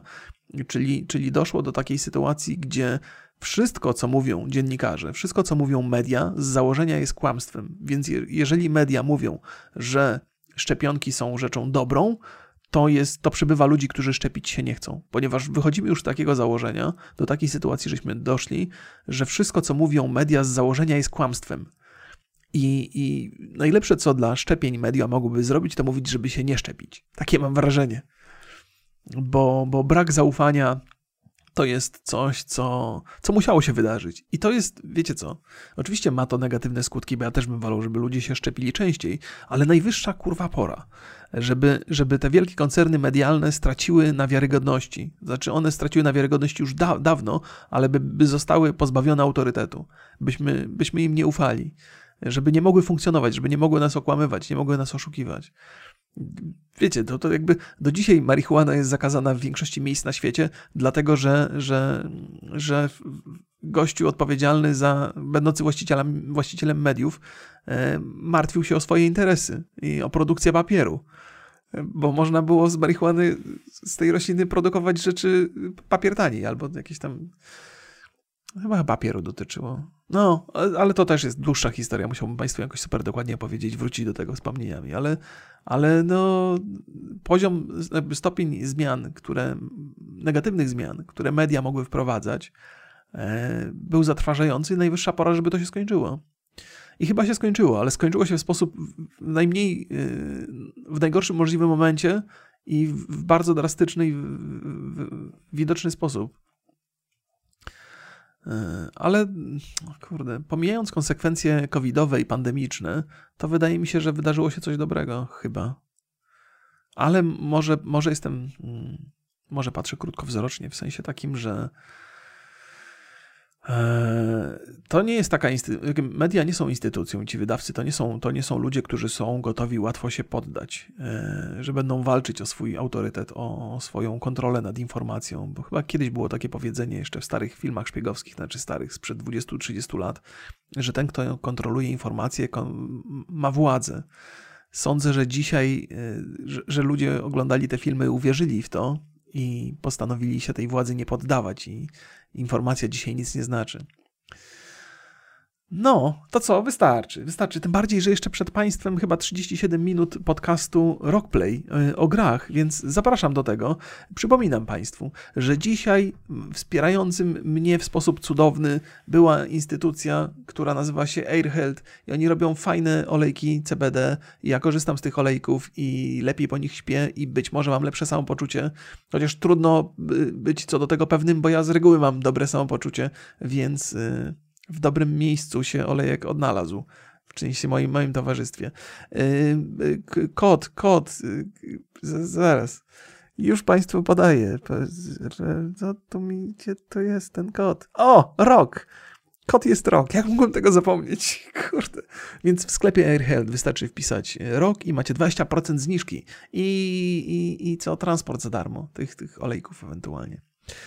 Więc polecam Państwu bardzo gorąco te wszystkie rzeczy i zapraszam. Będzie klaśnięcie teraz i zacznie się nowy program, więc uwaga. Dzień dobry, witam Państwa bardzo, bardzo serdecznie w przeglądzie wiadomości e, różnorakich dotyczących e, gier. E, miałem trochę przerwy od tego przeglądu, ale o tym opowiem Państwu na końcu, ponieważ być może nie interesują Was te moje historie, ale interesuje Was, co tam się ciekawego dzieje w branży ostatnio. W tym listopadzie zbliżamy się do końca roku 2021. Niewiarygodne, jakie, jak to szybko minęło. A właściwie nie wiem dlaczego, bo przecież nie było jakichś wybitnych gier, nie? A może były, ale zobaczymy, zobaczymy co przed nami. Proszę miłego Państwa.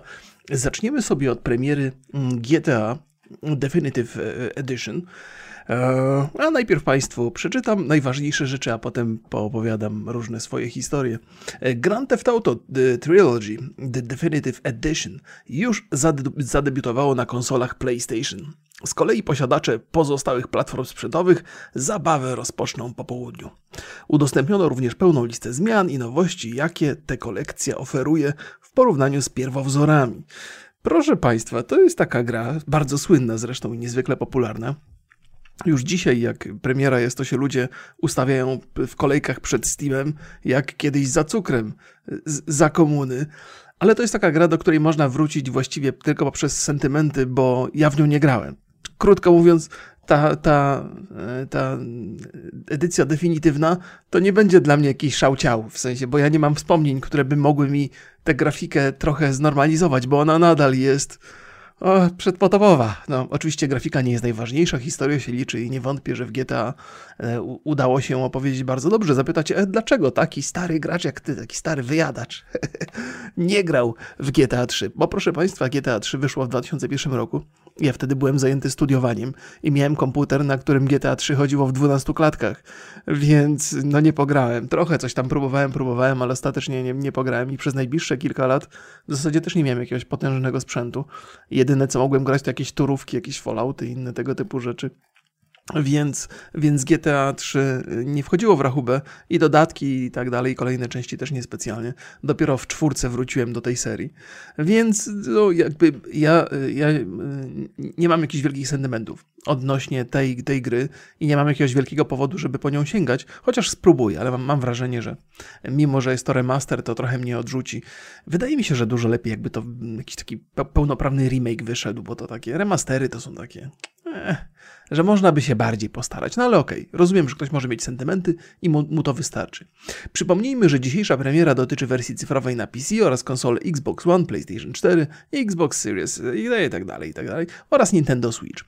7 grudnia ukaże się wydanie pudełkowe, ale nie będzie ono dostępne na PC-tach. Z kolei na przyszły rok planowana jest premiera wydania mobilnego na systemy iOS i Android. Zdaje się, że y, trójka miała już swoją, swoją wersję na, na tych systemach mobilnych, no ale najwyraźniej ta edycja definitywna będzie lepiej wyglądała i też będzie chodziła na tych mobilkach, więc, więc okej. Okay. Eee, okej. Okay. No dobrze, czy ja coś chciałem jeszcze opowiedzieć odnośnie GTA 3? Chyba niespecjalnie. Chyba niespecjalnie. Dużo nowych rzeczy się pojawiło, no ale trudno się dziwić. Sterowanie się zmieniło. E, w, porównaniu do trójki jest bardziej zbliżone do tej z, z, z, piątej części gry, bo to jest coś, do czego żeśmy się już przyzwyczaili. I zdaje się, że Rockstar nie chce sięgać po te stare rozwiązania, bo to kolejna rzecz, która mogłaby odrzucić. Ciekawy jestem, czy Dużo będzie nowych graczy, którzy nigdy GTA 3 nie grali, a tu będą zachwyceni. To na pewno się będzie straszliwie na streamach oglądało. Trochę mnie kusi, żeby pograć, ale zobaczymy. Zobaczymy.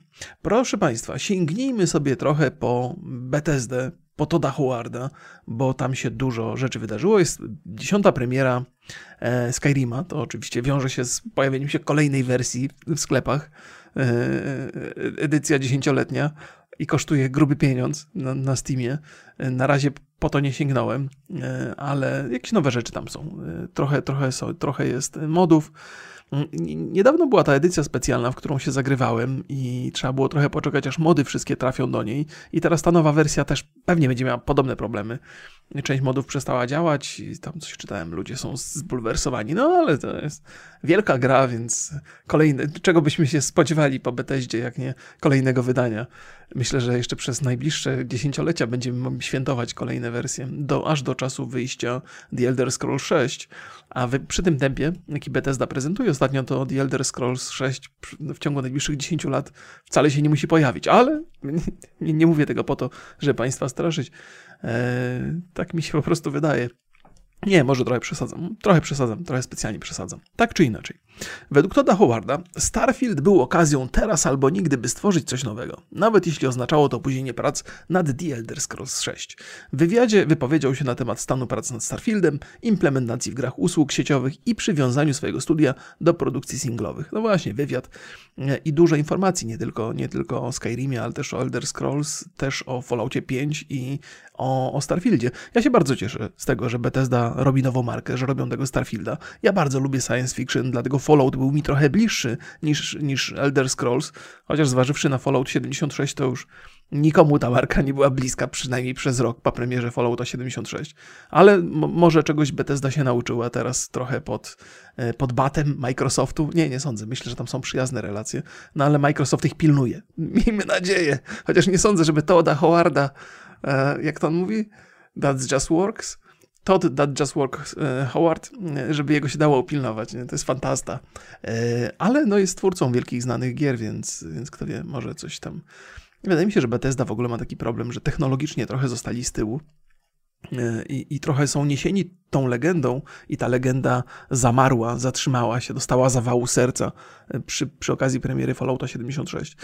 E, co jeżeli chodzi o, o Starfielda? No to liczę na to, że to taki trochę Mass Effectowy będzie klimacik z otwartym światem, oczywiście. Kosmiczna przygoda i podróż. Zobaczymy, jak to się będzie prezentowało dokładnie.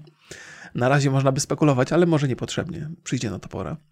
E, tak czy inaczej, wywiad z Toddem Howardem kręcił się dalej tak. Czy planowałbyś taką lukę, jaką mamy między Skyrimem i jego kontynuacją? Nie mogę powiedzieć, że to jest dobra rzecz. Czy chciałbym po prostu machnąć czarodziejską różdżką i otrzymać grę, jaką chcielibyśmy zrobić? Oczywiście, no każdy. Ja też bym chciał machnąć taką różdżką, żeby powstawały nowe gry. Howard zapewnia, że studio powinno dotrzymać terminu i wydać Starfielda według planu. Według niego produkcja jest ogromnym przeskokiem technologicznym w stosunku do poprzednich gier.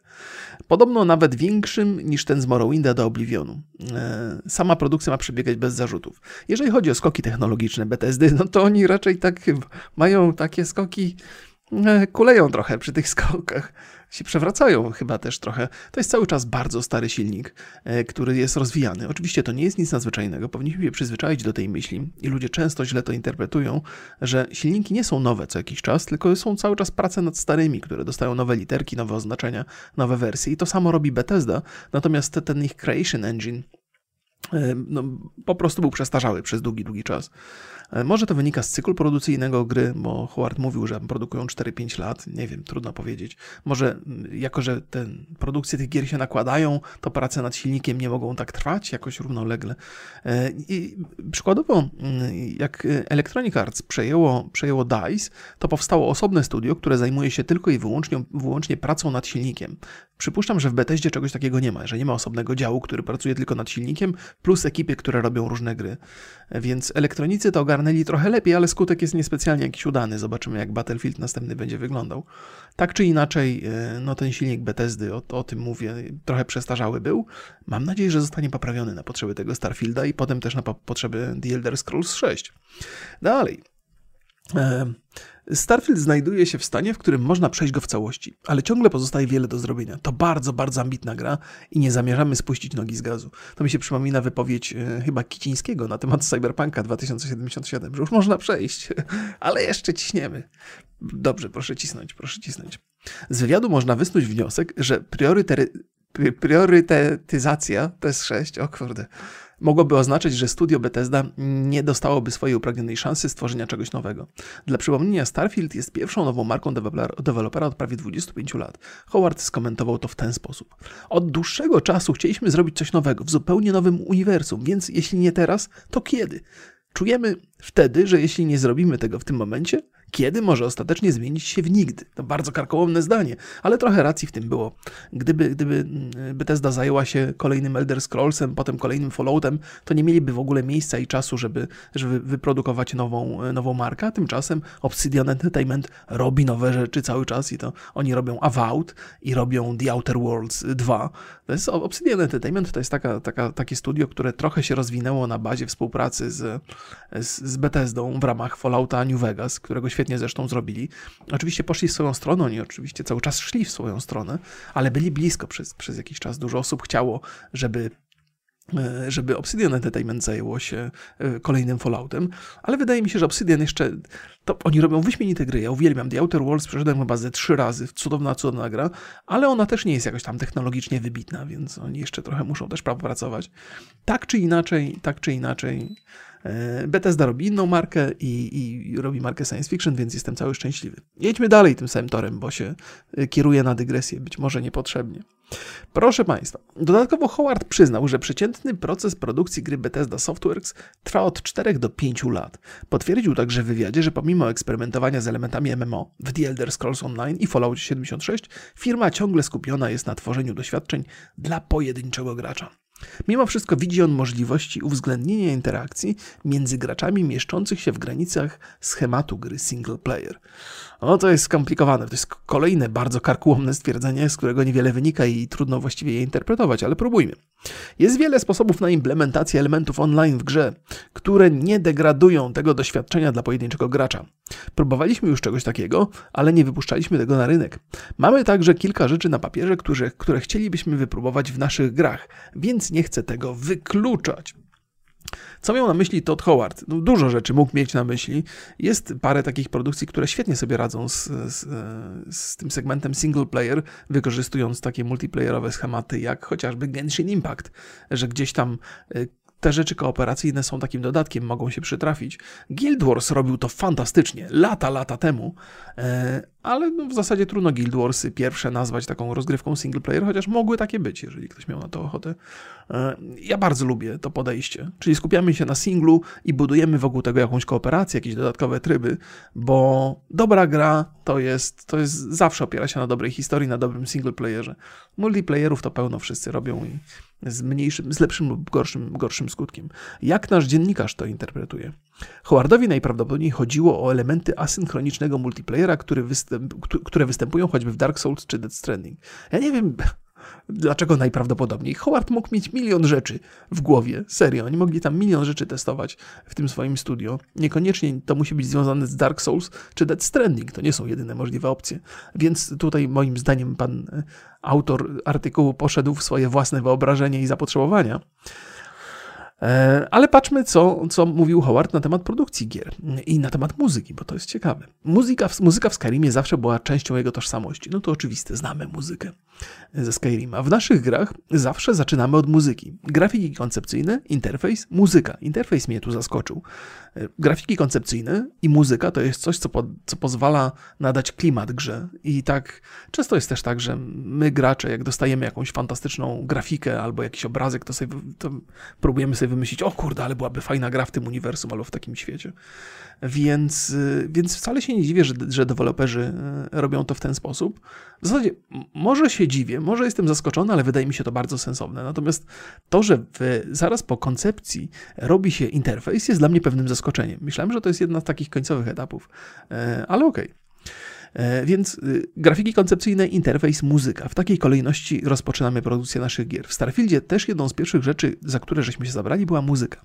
Pomaga ci to, gdy szkicujesz rzeczy, które chcesz umieścić w grze. No właśnie, to jest ten klimat. Klimat trochę napędza. Ponieważ w trakcie jej słuchania lepiej pojmujesz ton gry. To jest w ogóle ciekawe, bo Klimat to jest coś, co jest trochę nieopisywalne, ale zakładam, jeżeli przyjmiemy sobie takie założenie, nie? że jest grupa osób, którzy się ze sobą e, komunikują w trakcie tworzenia gry. Miejmy nadzieję, że komunikują się lepiej niż przy cyberpunku. A chyba do końca życia będą takie szpilki w CD Projekt, nie? E, no więc jeżeli wszyscy słuchają tej samej muzyki, oglądają te same grafiki koncepcyjne, to jest szansa, że przynajmniej ich tok myślenia będzie e, oscylował w podobnych, w podobnych rejonach. To jest jakiś taki punkt wspólny, punkt zaczepienia. Ma to sens. Wracając jednak do samego Starfielda, wygląda na to, że sukces The Elder Scrolls Online i stałe podtrzymywanie zainteresowania marką graczy, np. przez mody, przekonało studio do pełnego poświęcenia swojej uwagi na Starfieldzie. To ciekawe, bo Ted Howard zapowiada projekt single player z domieszką ewentualnie multiplayerów, ale to właśnie sukces The Elder Scrolls Online e, przekonał studio do, do, do Starfielda. To jakby się trochę, trochę się to kupy nie trzyma, ta, te, te, ten wniosek. E, bo, no okej, okay, okay, przyjmijmy, że, że Bethesda chce zrobić grę single player, którą stale będzie rozwijać. I to jest fajny pomysł. Path of Exile zdaje się działa na takiej zasadzie, nie? Że, że gry single player są fajnym, fajnym miejscem, które można rozwijać nieustannie, jeżeli się tylko ma ta, na to ochotę. W podobne schematy idzie Ubisoft. Już teraz do Assassin's Creed Valhalla zapowiadają trzeci dodatek e, fabularny, ale następny Assassin, który ma być już trochę multiplayerowy, on, online'owy przynajmniej, może już totalnie pójść w tamtą stronę, więc jest coś w tym, że deweloperzy chcą produkować gry, które działają przez wiele, wiele, wiele lat. Ted Howard mówi tak. Również dla nas wszystkich trwa dłużej to, niż byśmy sobie tego życzyli. Zakładam, że projektowanie gry, ale chcemy być pewni, że uda nam się zrobić poprawnie, to zrobić. Miejmy nadzieję, że The Elder Scrolls stanie dumnie obok reszty serii w naprawdę znaczący, wpływowy sposób. Tak. Pewnie za najbliższe 10 lat, jak powiedziałem. O, proszę Państwa, to był długi wywiad, dłuższy niż się spodziewałem. Mam nadzieję, że Państwu przeczytałem go w miarę szybko, dostarczając dodatkowych refleksji swoich własnych. Ale zostańmy jeszcze na chwilę z Todem Howardem, bo krótka myśl na temat Fallouta 5. Krótka myśl, która chyba bardziej jest clickbaitem niż, niż ma jakiś sens, ale ulegnijmy temu clickbaitowi. Todd Howard twierdzi, że Bethesda ma pomysł na grę Fallout 5. Na premierę jednak trzeba będzie trochę poczekać. No niespodzianka, niespodzianka. Mają pomysł? No pewnie, że ja też mam pomysł. To jeszcze nic nie znaczy. Zaprzeczył, gdy zapytano go o możliwość stworzenia kolejnej części owej kultowej serii przez innego dewelopera, np. Obsidian Entertainment. Stwierdził, że seria ta jest częścią DNA Bethesdy. Ponadto, choć nie można za bardzo rozmawiać o przyszłości, powiedział, że pracując co jakiś czas z innymi ludźmi stworzył one-pager dla Fallouta 5. One-pager, proszę Państwa, to jest według definicji, to jest jednostronnicowy dokument, który poza podstawowymi informacjami, takimi jak tytuł, opisuje bardzo ogólnie, jak taki, jaki jest pomysł na dany produkt. No więc na, na bazie tej jednej wypowiedzi pojawił się artykuł, że Fallout 5 się szykuje. No, no rozpisali, Ted Howard z, z, kolegą z pracy, rozpisali na jednej kartce jakieś podstawowe rzeczy na temat, na temat gry. Prawdopodobnie jest to podpisane Fallout 5, wymyślony tytuł i pod spodem robimy. I to wszystko. Oznacza to, iż w tym momencie Bethesda jest na bardzo wczesnym etapie przedprodukcji owej gry. No, na bardzo, bardzo, bardzo wczesnym. Na bardzo na pierwszej stronie są. Biorąc pod uwagę, że obecnie studio skupia swoje siły na produkcji Starfielda, a potem ma się zająć The Elder Scrolls, na kolejnego Fallouta przyjdzie nam e, jeszcze bardzo długo poczekać. Okej. Okay. Jest w tym dużo racji, trzeba będzie poczekać. Natomiast ja się zastanawiam, jak sobie, jak sobie Bethesda poradzi z kolejnymi Elder Scrollsami, bo tego się nie mówi i Howard tego nie mówił w wywiadach, ale jestem prawie pewien, że znakomity rozwój The Elder Scrolls Online mm, trochę by się kłócił z pojawieniem się kolejnej części The Elder Scrolls, ponieważ jest absolutnie oczywiste, że gracze, którzy grają The Elder Scrolls Online, w momencie premiery The Elder Scrolls 6 przestaną grać w online, przynajmniej na 2-3 miesiące, co zaowocuje znakomitym odpływem gotówki. Znakomity to złe słowo. Znacznym odpływem gotówki z Zenimax, e, więc e, i z Bethesdy też, też siłą rzeczy. Więc tak naprawdę Bethesda ma pewien problem z The Elder Scrolls. Ciekawy jestem, jak go rozwiążą. Może dlatego odkładają to w czasie, żeby nie musieć teraz się z tym zmagać. Nie? Coś w tym jest. Dobra, ale to jeszcze nie koniec informacji na temat Fallouta, ponieważ y, nie wiem, czy pamiętacie, y, jakieś ze dwa lata temu opowiadałem o tym, że ma serial powstać na bazie Fallouta. I okazuje się, że powstaje nadal, ale chyba bardzo powoli. Serial oparty na serii gier Fallout nie został zapomniany. Szef Bethesdy poinformował o tym, że prace nad ekranizacją gry wciąż, trwa, wciąż trwają. To chyba robił brak, brat Nolana robił i jakaś dziewczyna z, z, z. O proszę. Kiedy Howard wspomniał o producentach serialu, społeczność wyraźnie się ożywiła. I nie ma co się temu dziwić. Otóż wspomniany duet Lisy Joy i Jonathana Nolana odpowiada za produkcję serialu Westworld. E, sam John, e, Jonah uczestniczył też przy produkcji Mrocznego Rycerza, zatem raczej nie musimy się obawiać o jakość ekranizacji Fallouta. To, co jednak może wzbudzać obawy, y, to fakt, że nie wiemy nic na temat fabuły czy możliwej daty premiery. No, Amazon lubi robić rzeczy powoli, jak na przykład e, Władcy Pierścieni, e, więc... Tak czy inaczej, nie jest to jednak jedyny zawieszony w czasie projekt szefa Bethesdy. Ponieważ niedawno dowiedzieliśmy się o planach dotyczących Fallouta 5, a to jest, to jest odniesienie do tego one-pagera, nie? że to jest nie tylko serial robią, ale też Fallouta 5. No to są oba projekty, które wiszą gdzieś tam na horyzoncie, miejmy nadzieję. Nie, nie, nie spodziewałbym się ich bardzo szybko. To jest wielki smutek, bo chciałbym je bardzo szybko dostać. Pewnie nie jako ja. Nie, nie, fu, pewnie nie jako jedyny. Forza Horizon 5. Debiut gry Forza Horizon 5 okazał się największą premierą w historii Xbox Game Studios. Dobrymi wynikami może pochwalić się także Naraka Blade Point. Naraka to jest taki Battle Royale, taki z trzeciej osoby, mieczami i chyba czarami coś się tam młodzi przeciwników. E, no to sukces, bardzo duży sukces Microsoftu. Oni dawno nie mieli takiej premiery, która by skupiła aż tak bardzo, bardzo uwagę. Chociaż Microsoft Flight Simulator był, zdaje się, niezły, ale ciągle mi się wydaje, że to jest jednak graniszowa. Tak czy siak. W poście opublikowanym na Twitterze szef marki Xbox zdradził, że w nową Force zagrało ponad 4,5 miliona osób. Myślałem, że więcej, szczerze mówiąc, ale okej. Okay. Do wyników wliczają się egzemplarze uruchomione na PC, konsolach Xbox i za pośrednictwem usługi Cloud Gaming. W szczytowym momencie w, w Forza Horizon 5 bawiło się więc trzy razy więcej graczy niż w czwórkę w najlepszym jej momencie. Oznacza to, że najnowsza gra studia Playground Games jest największą premierą w historii Xbox Game Studios. To już jest ciekawa informacja. W sensie ja byłem pewny, że Forza Horizon 4 była ogromnym sukcesem i owszem, była z perspektywy Microsoftu, ale jeżeli już teraz w piątkę trzy razy więcej graczy w szczytowym momencie się bawi niż w czwórkę kiedykolwiek, no to znaczy, że, że, że Game Pass być może zaczyna działać. No, że dużo osób gra naraz, bawi się naraz, a może to też oznaczać, że nie ma co robić na rynku, że stare gry ludzie grają. Trudno powiedzieć. Ale sięgając po tą narakę, Blade Point, no to z, z, dziennikarskiego obowiązku, nie mojego, tylko pana redaktora, ale już przytoczymy. To nie jedyna produkcja, która ma się czym pochwalić. Kolejny kamień milowy osiągnęła także Naraka Blade Point. Gra Battle Royale Studia 24 Entertainment rozeszła się bowiem w 6 milionach kopii. Czy to oznacza, że pracują 24 godziny na dobę i dlatego się nazywają 24 Entertainment? Wynikiem tym podzielono się dziś na oficjalnym koncie tytułu na Twitterze. To jest w ogóle oficjalne konto tytułu, oficjalne konto, brzmi bardzo poważnie. Z tej okazji twórcy zorganizowali również prosty konkurs. Spośród osób, które udostępnią wspomniany post, wybranych zostanie 20 graczy, którzy otrzymują klucze do gry na Steam. Och, proszę Państwa.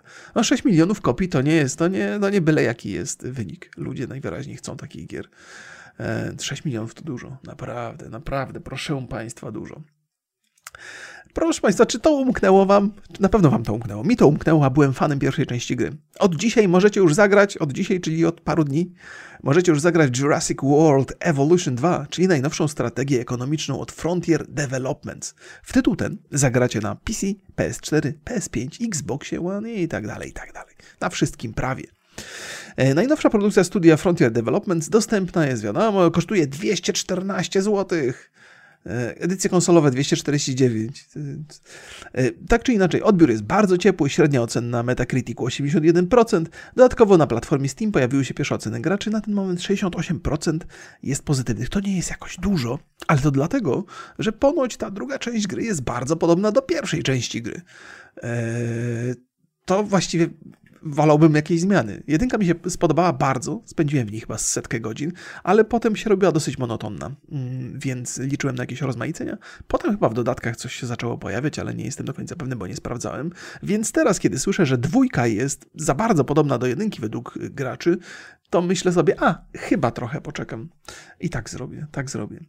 Far Cry 6, och, to jest kolejny, kolejny Data premiery Was Insanity.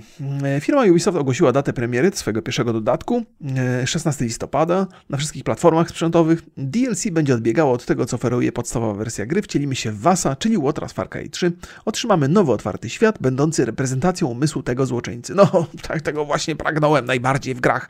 Odwiedzić umysł psychiczny, psych, psych, psych, psychotycznego mordercy. Jak to się mówi? Oni nie są psychotyczni, znaczy są psychotyczni, ale są psychopatyczni, o, przede wszystkim. I się pojawią tam elementy rogue, rogue, rogue, roguelite. Nie roguelike, tylko roguelite. Różnica między jednym a drugim polega najprawdopodobniej na tym, że wersja light to jest taki nie aż strasznie ciężki rogalik, że, że zgon kończy waszą całą rozgrywkę i musicie zaczynać od zera. Nie. Tutaj coś pewnie będzie pozostawało, może będzie trochę inaczej to skonstruowane. A może po prostu już e, ktoś, nie wiem, może się mylą ludzie, którzy piszą o tym i, mylą roguelike z, z roguelite. I jedno i drugie oznacza to samo, ale wydaje mi się. Tak czy inaczej, no Far Cry 6 jest grą fajną, bardzo przyjemną na 20 godzin, yy, a potem się nudzi strasznie. Yy, nie ma tam nic, co by mnie przy, przy, przytrzymało yy, przy tej grze na dłużej, bo gameplay jest super fajny, świat jest fajnie zbudowany, nawet przygody są ciekawe, chociaż czasami takie elementy się tam pojawiają przesadnie zabawne albo na siłę zabawne, które wyrywają kompletnie z imersji, bo ile zniosę te wszystkie żarciki, takie ludzkie żarciki, tam jest kilka zabawnych postaci, interesujących zadań, o tyle bieganie za kogutem, który ma silną potrzebę niszczenia dokumentów, tego głównego złego Far Cry 6, to już kompletnie mnie, mnie zabiło mi przyjemność z grania. Serio. Misja z kogutem wyłączyła mnie z tej gry. Ja jakby znoszę absurdy, ale bez przesady. Seria Far Cry 6 do tej pory absurdami bawiła się przy użyciu narkotyków, no i tak myślę sobie, że ta przygoda Wasa będzie taka narkotyczna. I też nie jestem fanem. To jest coś, co mogę pograć przez chwilę, ale za każdym razem, kiedy pojawiła się misja spal pole marihuany albo jakiegoś innego ziela, to myślałem sobie, o nie, znowu znowu będzie błądzenie w obłokach i w odmętach umysłu naszego bohatera. E, nie, nie, kręci mnie to, nie kręci mnie to. Ale dodatków będzie dużo. Far Cry 6 najwyraźniej Ubisoft jeszcze wierzy w tę markę. Znaczy, w zasadzie to się dobrze sprzedało. To, to jest dobra gra. Nudna, ale dobra. E, więc będą produkowali tam też takie dodatki. Co my tu mamy? Puerta del Eden oraz Malagua. E, a potem e, Danny and Danny versus Everybody z gościnnym występem Danego Trejo, czyli ten aktor z Maczety, Maczeta. W lutym ukaże się Rambo All the Blood, w marcu zagramy w The Vanishing, w którym połączone zostaną uniwersa Far Cry oraz serialu Stranger Things. Nie wiem, jak oni to zrobią, żeby to było ciekawe, ale do tej pory dodatki y, do Far Cry 5 to była najnudniejsza rzecz w historii wszechświata. Włącznie z, z tym Far Cryem, co się działo po eksplozji, jak to się nazywało, taki fioletowy był cały. Nieważne, jak to się nazywało, bo nie warte to jest uwagi. E, więc no może coś tam, może to będzie ciekawsze. To jest chyba największy problem gier Ubisoftu teraz. Z zrobiły się tak duże, że aż nudne. W sensie, że się pracuje nad rozmiarem, ale nie pracuje się nad, nad tym, żeby to było ciekawe. E, Valhalla, Valhalla wyszła nieźle. Mimo rozmiaru wyszła nieźle. Tam ciekawych jest kilka historii, ale też nie dałem, nie dałem rady tego przetrawić do końca. No nie dałem, próbowałem ze trzy razy. O, YouTube usuwa licznik łapek w dół, żeby chronić przed hejtem. To jest, proszę Państwa, idealny temat, żeby pogadać o tym z Borysem. Mm, e, z Borysem na podcaście Roki Borys. E, tak czy inaczej, łapki w dół znikną. To jest, dzisiaj Państwu powiem, tak wstępnie, że to jest decyzja, którą ja popieram jako twórca i jako widz. E, o tym dokładnie sobie pogadamy, pogadamy sobie właśnie z Borysem.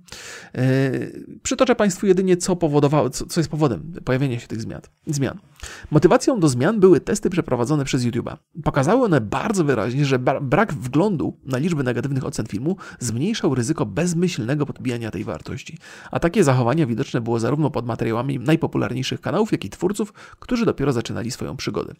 Tak, proszę Państwa, co, co, co się tutaj, nie ma się co oszukiwać. Niezależnie od tego, czy, e, czy to było zasadne, czy niezasadne, e, ludzie się zbierali e, w grupy i manifestowali swoją niechęć do filmu albo do autora. Jak mówię, nieważne, czy to jest mm, w dobrej sprawie, czy w złej sprawie, to jest taki mm, mechanizm, który nie do końca ma wiele wspólnego z, zapotrzebowaniem, z powodem, dla którego te łapki powstały. Te łapki powstały po to, żebyśmy oceniali film, czy jest dobry, czy jest zły. I te łapki pojawiły się w latach, kiedy w zasadzie nie tyle merytoryka filmu była istotna, ale jego jakość, wykonanie i tak dalej, i tak dalej. Dzisiaj świat jest bardzo spolaryzowany, są różne poglądy, czasami ekstremalne i zbierają się ludzie, by te ekstremalne poglądy dołować strasznie, niezależnie od jakości samego filmu.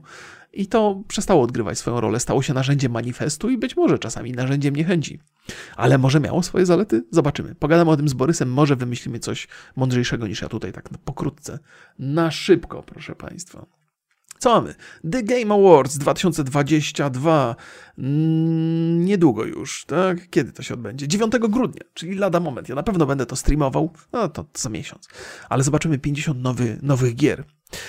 Tam pewnie 40 jakichś indyków, takich indyczych, bardzo indyczych, a 10 jakichś być może wielkich tytułów. Kto wie, może będą jakieś takie E, może jakieś gameplaye pojawią się gier, na które czekamy, może The Outer Worlds 2, może The Avowed, o których to dzisiaj wspominałem już dzisiaj w odniesieniu do Obsidian Entertainment, e, więc na pewno warto będzie to obejrzeć, e, bo to, bo to jest ciekawa, ciekawa impreza. W ogóle podoba mi się bardzo, że, że, mm, że taka impreza powstała i że się przyjęła tak dobrze, że generalnie żeśmy czekali na takie eventy jak E3, jak, jak jakieś prezentacje Xboxa, prezentacje, tfu, prezentacje Xboxa, tak, prezentacje PlayStation, e, jakichś większych deweloperów, a tutaj Jeff Cayley, to jest ten główny prowadzący te, te imprezy, naprawdę tak zaczyna tą, tą, to community i tych ludzi związanych z produkcją gier jakoś tak razem umieszczać na scenie i, i jest to całkiem, całkiem przyjemna impreza. No, czasami, czasami zastraszająco żałosne wystąpienia tam się przytrafiają, takie, takie cringe'owe, takie bardzo. Ja nie wiem, ciągle szukam dobrego wyrazu do, do cringe'u, e, ale chyba nie ma lepszego. To tak, to się zdarza, to owszem, ale, ale w dobrą stronę idziemy. Podoba mi się ta, podoba mi się ta impreza. Chyba nie jest jakoś przesadnie kontrowersyjna, nie? Ale y, co oprócz tych gier, bo to prawie mi umknęło. Na koniec padła też informacja, że pokazane zostaną także zwiastuny filmów i seriali powiązanych z grami wideo. A to mi się kolejna rzecz, która mi się bardzo, bardzo, bardzo podoba. Jest, jest, jest, jest parę rzeczy, na które warto czekać. No ten Fallout, wspomniany dzisiaj, e, Uncharted przecież, dlaczego nie? The, Last of Us, żeby wymienić tylko najpopularniejsze tytuły, a może być tego więcej. Więc yy, fajnie, fajnie, fajnie, fajnie, fajnie.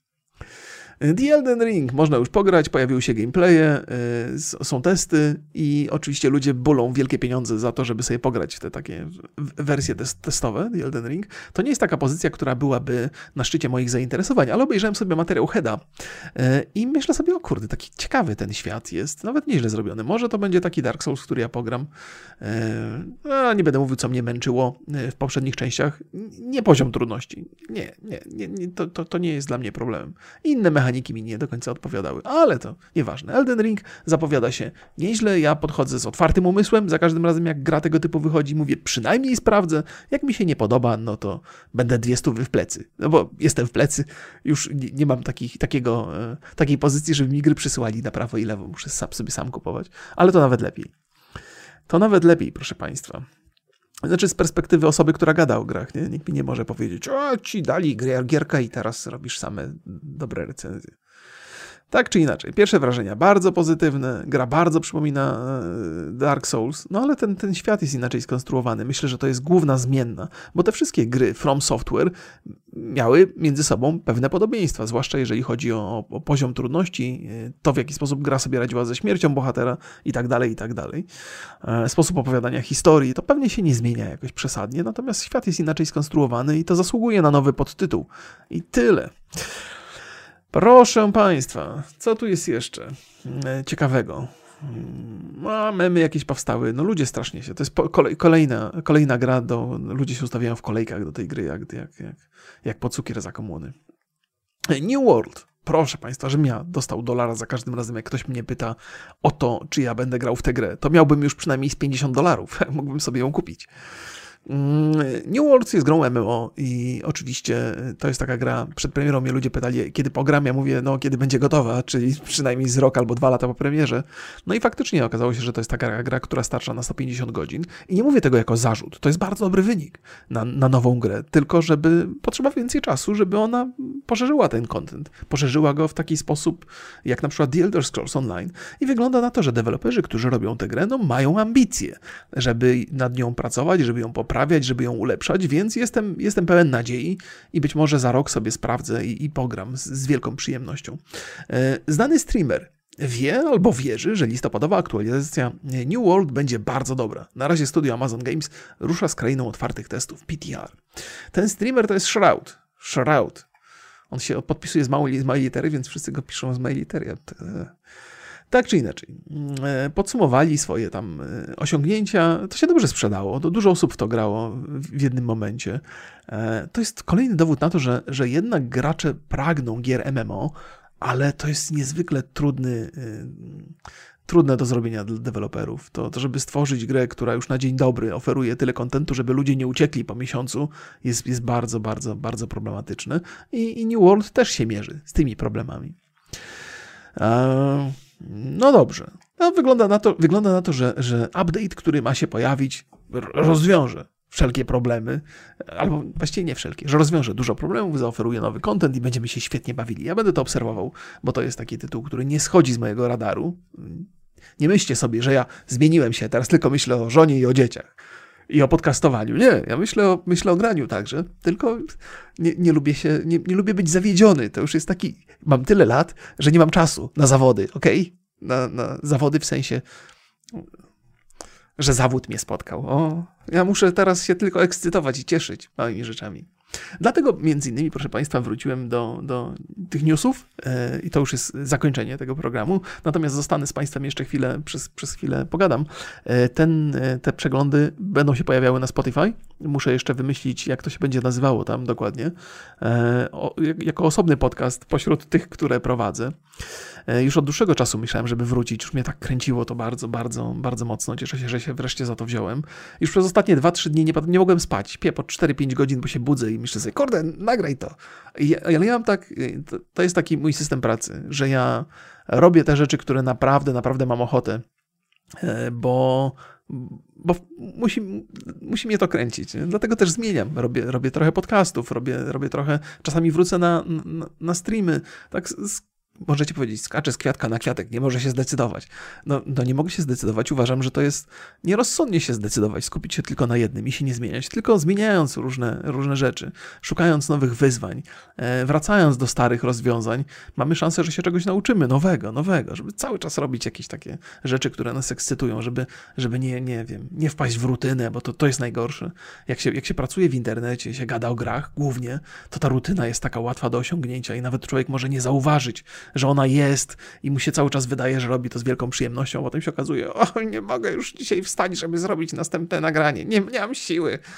I, I są dramaty i depresje i inne takie rzeczy. Więc mnie to nigdy nie spotkało, ale słyszałem, że tak jest i miałem takie nastroje, że mówię, o kurde, coś trzeba, trzeba zmieniać. I posłuchałem siebie i, i zrobiłem sobie trochę przerwy. A teraz jest taki czas, żeby, żeby wrócić do gadania o grach e, przede wszystkim, bo to nie jest tak, że ja nie gram. Gram, gram bardzo dużo. E, bardzo, nawet chyba więcej niż, niż, e, niż za, za czasów YouTube'a i za czasów streamowania. Ale więc pora wrócić do takiego grania, pora wrócić też do streamowania. Myślę, że to z przyjemnością będę robił. Tym bardziej, że to akurat, co, co robię tutaj teraz, e, łączy takie dwie moje ostatnie pasje, czyli ostatnie E, e, ostatnia to jest e, podcasty. Uwielbiam podcasty robić, a to jest dodatkowy temat, o którym można sobie pogadać. No i plus gry, czyli, czyli takie rozwiązanie, które, które ma sens w moim mniemaniu. No, no. No, więc dobra, kończę, wystarczy, bo to za, za długie nie może być, to musi być pół godziny, więc pozdrawiam Was bardzo serdecznie, do zobaczenia następnym razem, oby się działo coś w tej branży, a będzie, będzie się pewnie działo, bo koniec, końcówka roku, no teraz będzie ten pokaz, yy, jak to się nazywało? I jak to się nazywało, mi umknęło, The Game Awards 2022, no może będzie o czym mówić. Pozdrawiam Was bardzo serdecznie, dziękuję za uwagę, do zobaczenia, całuski i tak dalej.